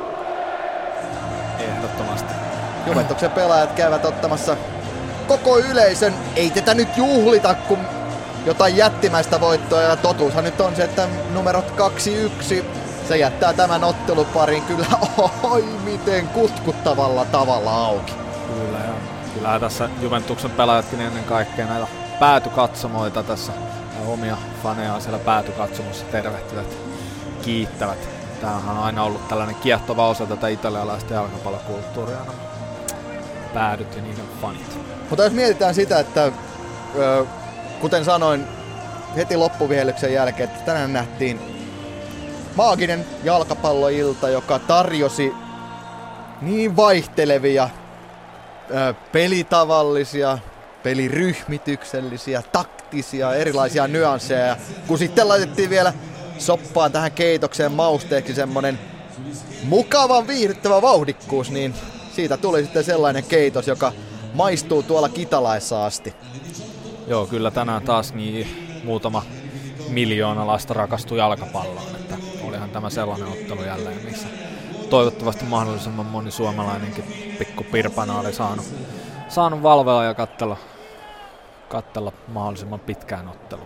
Niin kerrotaan vielä, ottelu päättyy siis Juventuksen ja Real Madridin välillä numeroihin Juventus 2, Real Madrid 1, Juventuksen maalintekijät Alvaro Morata 9 minuutin pelin jälkeen, Cristiano Ronaldo tasoitti, 27 minuuttia oli pelikellossa, puski James Rodriguezin keskityksen maaliin, mutta toisella puoliskolla sitten Carlos Tevez sai hankittua rangaistuspotku Juventukselle ja Tevez itse pallon taakse ja laittoi pallon pömpeliin ja tuolla Tevesin maalilla Juventus voitti lopulta tämän ottelun siis 2-1. Vielä tässä on parikymmentä minuuttia lähetysaikaa meillä Kimmo jäljellä.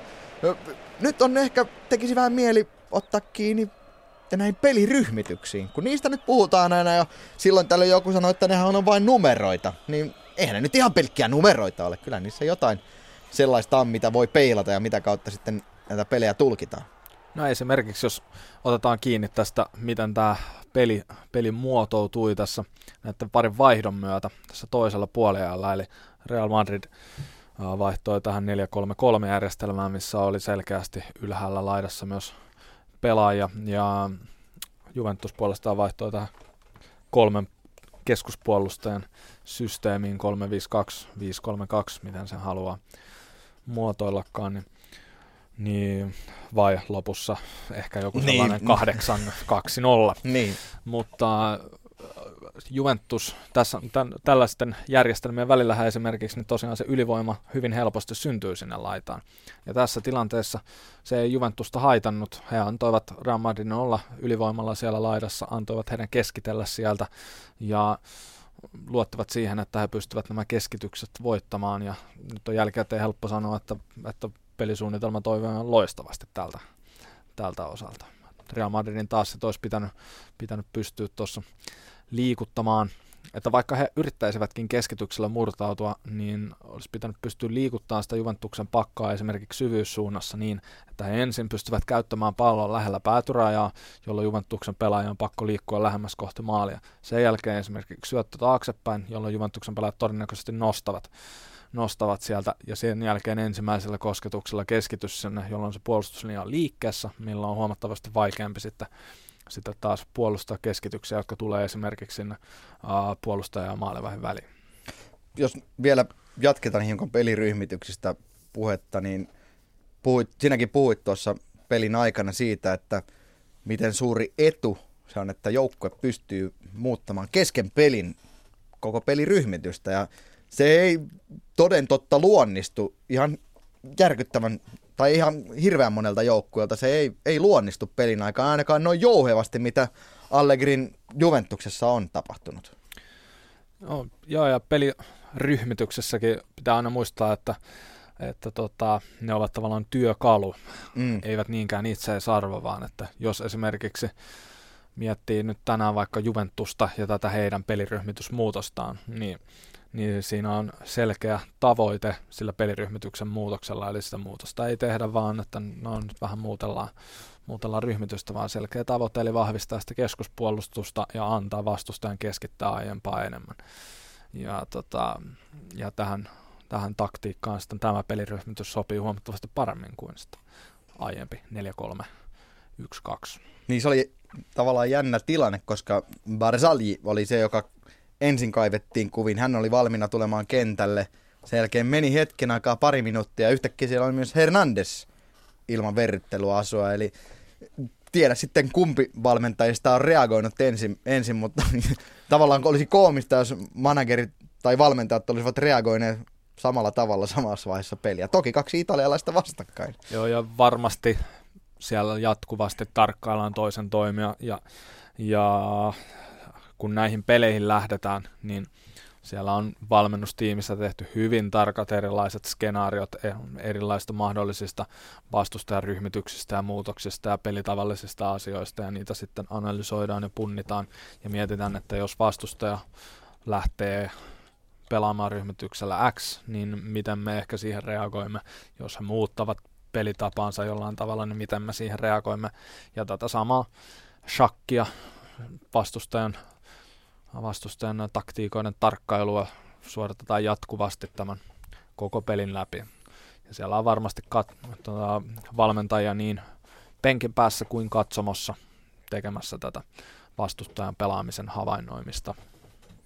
Niin, ähm, jos me peilataan tämän ottelun tulosta siihen seuraavaan toiseen osaan, joka pelataan sitten Santiago Bernabeulla, ehkä sellainen yksi asia, minkä voisi nostaa esiin, jos miettii joukkueiden tilannetta tällä hetkellä omassa liigassaan.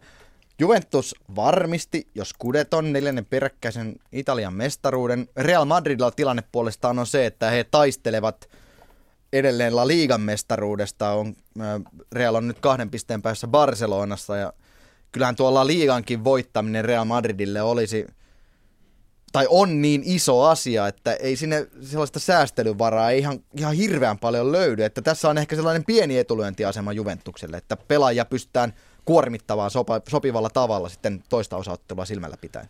Joo, onhan, onhan tässä selkeästi asetelmana ainakin se, että Juventus on nyt ensimmäistä kertaa taas pitkään aikaan, aikaan näissä karkeloissa mukana, mukana ja kotimaan liiga on sitten voitettu jo usean kertaan. Real Madridilla tilanne ei ole sama, sama eli kyllä Juventuksella varmasti on sellaista, enemmän sellaista ylimääräistä latausta. Ja nyt tämähän on vähän tällainen klassinen kliseinen uhka vai mahdollisuus hetki, eli, eli pystytäänkö tämä kääntämään positiiviseksi, positiiviseksi asiaksi vai, vai tota, seuraako ehkä jotain ylilatausta tai muuta vastaavaa.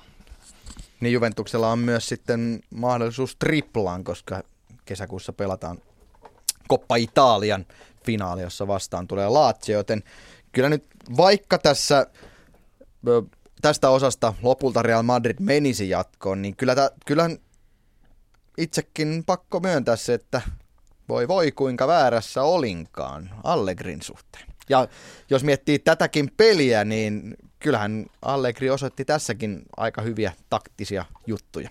Nostan täällä käden pystyyn pystyyn myöskin näitä.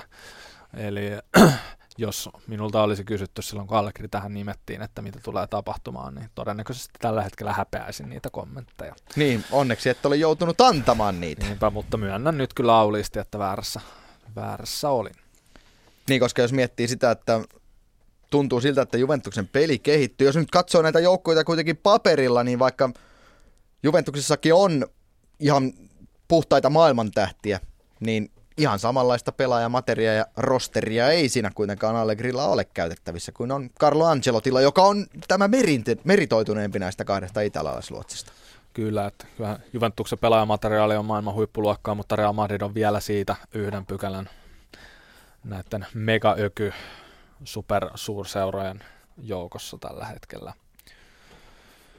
Äskeisestä ja ylipäätään tästä tällaisesta Juventuksen pikkuhiljaa tulemisesta – taas näiden kaiken maailman veton, vedonlyöntiskandaali ja muiden jälkeen, niin, niin mihin tämäkin peli päättyy, eli Buffonin koppaamaan palloon tuolta, niin siinä oli kyllä mielestäni jotain ehkä jopa hieman jalkapallon romanttista, eli kuinka Buffon kuitenkin koko tämän, tämän jakson on Juventuksessa ollut ja myös näinä, näinä seuraille vaikeina hetkinä siellä Serie b Serie b oli seuran mukana ja nyt sitten vanhoilla päivillä, päivillä edelleen pelaa uransa huippujalkapalloa palloa tuolla saman seuran tolppien välissä, niin se on sellainen katoava, katoava niin. tota, tai katoavassa oleva, oleva ilmiö kyllä jalkapallossa valitettavasti, eli tällainen todellinen seuralegenda, erittäin karismaattinen persona.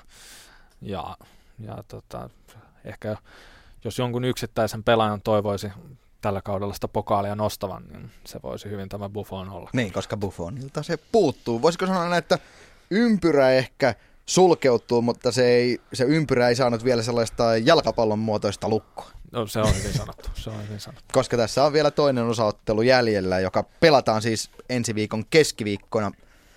Joten siinä on kyllä herkullinen ottelupari luvassa, tai toinen osaottelu luvassa. Kerrataan vielä siis Juventus tänään kaksi, Real Madrid yksi ja sitä kautta siis Juventus pääsee mukavissa lähtökohdista tuon to- toisen osan, mutta Real Madridille tämä on myös ihan, no se, se on ihan hyvä tulos. Niin, en tiedä, nyt hyvin tunnepohjainen kommentti, mutta jos tällä hetkellä pitäisi sanoa, että kuka neljästä jäljellä olevasta joukkueesta kaikista epätodennäköisimmin mestaruuden voittaa, niin vastaisin edelleen Juventus. Näinkö? Ehkä, kyllä, eli ehkä tästä osaottelusta ehkä hiuksen hienoinen ennakkosuosikki mennä jatkoon tämän jälkeen, mutta jos Juventus menee finaaliin tai jos Real Madrid menee finaaliin, niin pidän Real Madridin mahdollisuuksia siinä finaalissa parempana. Ylepuheen urheiluiltaa. Kymmenen minuuttia vielä lähetysaikaa jäljellä ja koska huomennakin pelataan Kima Mestareen liigaa, niin vedetään kani hatusta ja pohditaan vähän tuota huomista peliä, joka no kai sitä nyt jo etukäteen voi jonkinlaiseksi spektakkeliksi kuvailla ainakin. Pep Guardiola palaa takaisin Camp Noulle, tällä kertaa Bayern Münchenin valmentajana. Ja jos tässä pelissä ei etukäteen pystynyt oikein ennakoimaan sitä, että kumpi ottaa pallonhallinnan, kumpi vie peliä, niin en mä kyllä huomisestakaan pelistä pysty sanomaan, että kumpi ottaa pallonhallinnan. No, muistanko ihan väärin, oliko joku aika sitten täällä samassa studiossa, kun ääneen toivoin tätä kyseistä, kyseistä parivaljakkoa vastakkain, näin, näin, näin muistaakseni kävi. Eli siinä on nimenomaan myös sellainen, sellainen parivaljakko, joka, jossa on vaikea tavallaan nähdä, että kun kumpi. No ehkä pelin yleiskuvan pystyy arvaamaan, eli molemmat varmasti yrittävät ottaa sen pallonhallinnan. Tai varmasti ja varmasti, mutta näin voisin ainakin arvioida. Mutta erittäin mielenkiintoista nähdä, että miten se peli tulee. No, tulee onhan sekin ihan uskomattoman kiehtova etukäteiskaavailuissa se peli. Okei, okay, Bayernilla sivussa Lewandowski, Robben, isot menetykset.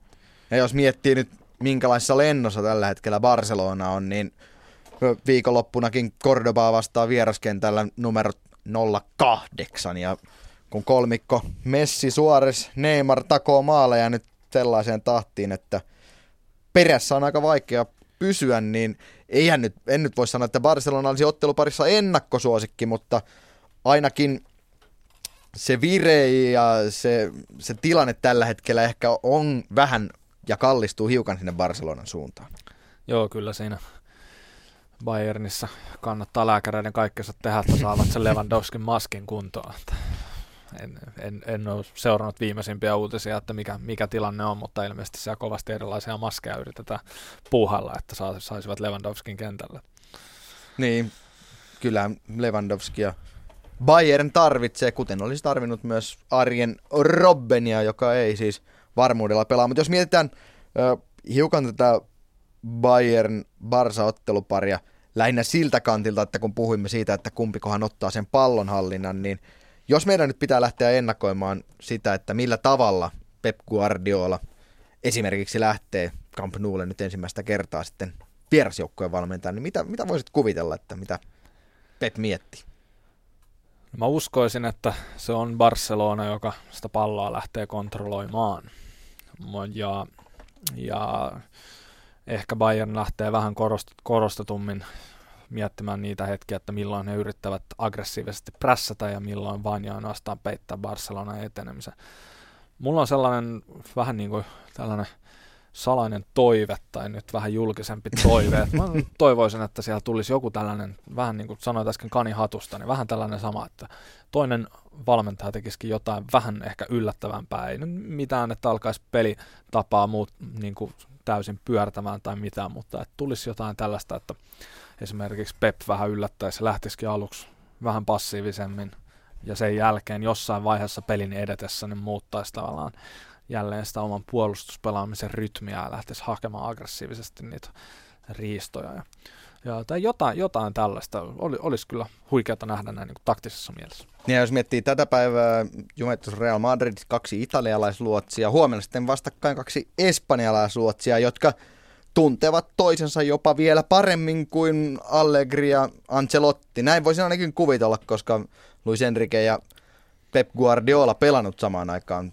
Barcelonassa ja tuttuja, Kyllä, tuttuja mo- kavereita toisillensa. Molempia voidaan varmaan jollain tavalla kuitenkin pitää tällaisena Barcelonan koulun kasvatteina. Ja Barca legendoinakin tietyssä juuri määrin. Näin, juuri näin, ja siinä ei varmasti niin kuin sellaista perusfilosofioista ei, ei ole minkäänlaista epäselvyyttä, että, että tota, mi, mitä, tai minkälaista peruspelifilosofiaa toinen valmentaja suosii. Toisaalta pitää myöskin muistaa se, että siellä on massiiviset valmennus kautta skauttauskoneistot kyllä molemmilla joukkueilla ja he kyllä saavat kaiken mahdollisen tiedon ja datan vastustajajoukkueesta ja käsittelevät ja pilkkovat sen ja, ja siltä pohjalta sitten analyytikot pohtii, että mitä, mitä tota ehdotuksia heillä on, heillä on tulevaan otteluun ja kaikesta tästä valtavasta tietomäärästä sitten vastuuvalmentaja yhdessä valmennustiiminsä kanssa yrittää sen lopullisen ratkaisun mennä, eli siinä en jaksa uskoa, että siinä Pep Guardiola tänään illalla pelin edessä,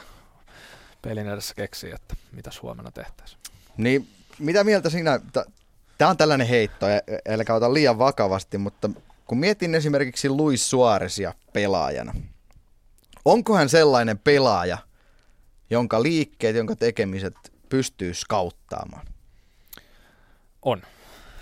Öö, niitä ei pysty ennakoimaan läheskään sataprosenttisesti, eikä varmasti läheskään 90 prosenttisesti, mutta pystyt äh, erilaisia asioita skauttaamaan, eli esimerkiksi, että kuinka suurella todennäköisyydellä hän missäkin tilanteessa liikkuu mihinkin suuntaan. Sieltä voi löytyä erilaisia säännönmukaisuuksia, eli esimerkiksi jos pallo on äh, vaikka oikealla laidalla, laidalla suunnilleen keskikentällä, niin kuinka usein Suores liikkuu vastaan palloa, kuinka usein yrittää hakea pystyyn ja niin edelleen. Ja toki pystyisi kauttamaan paljon muitakin asioita.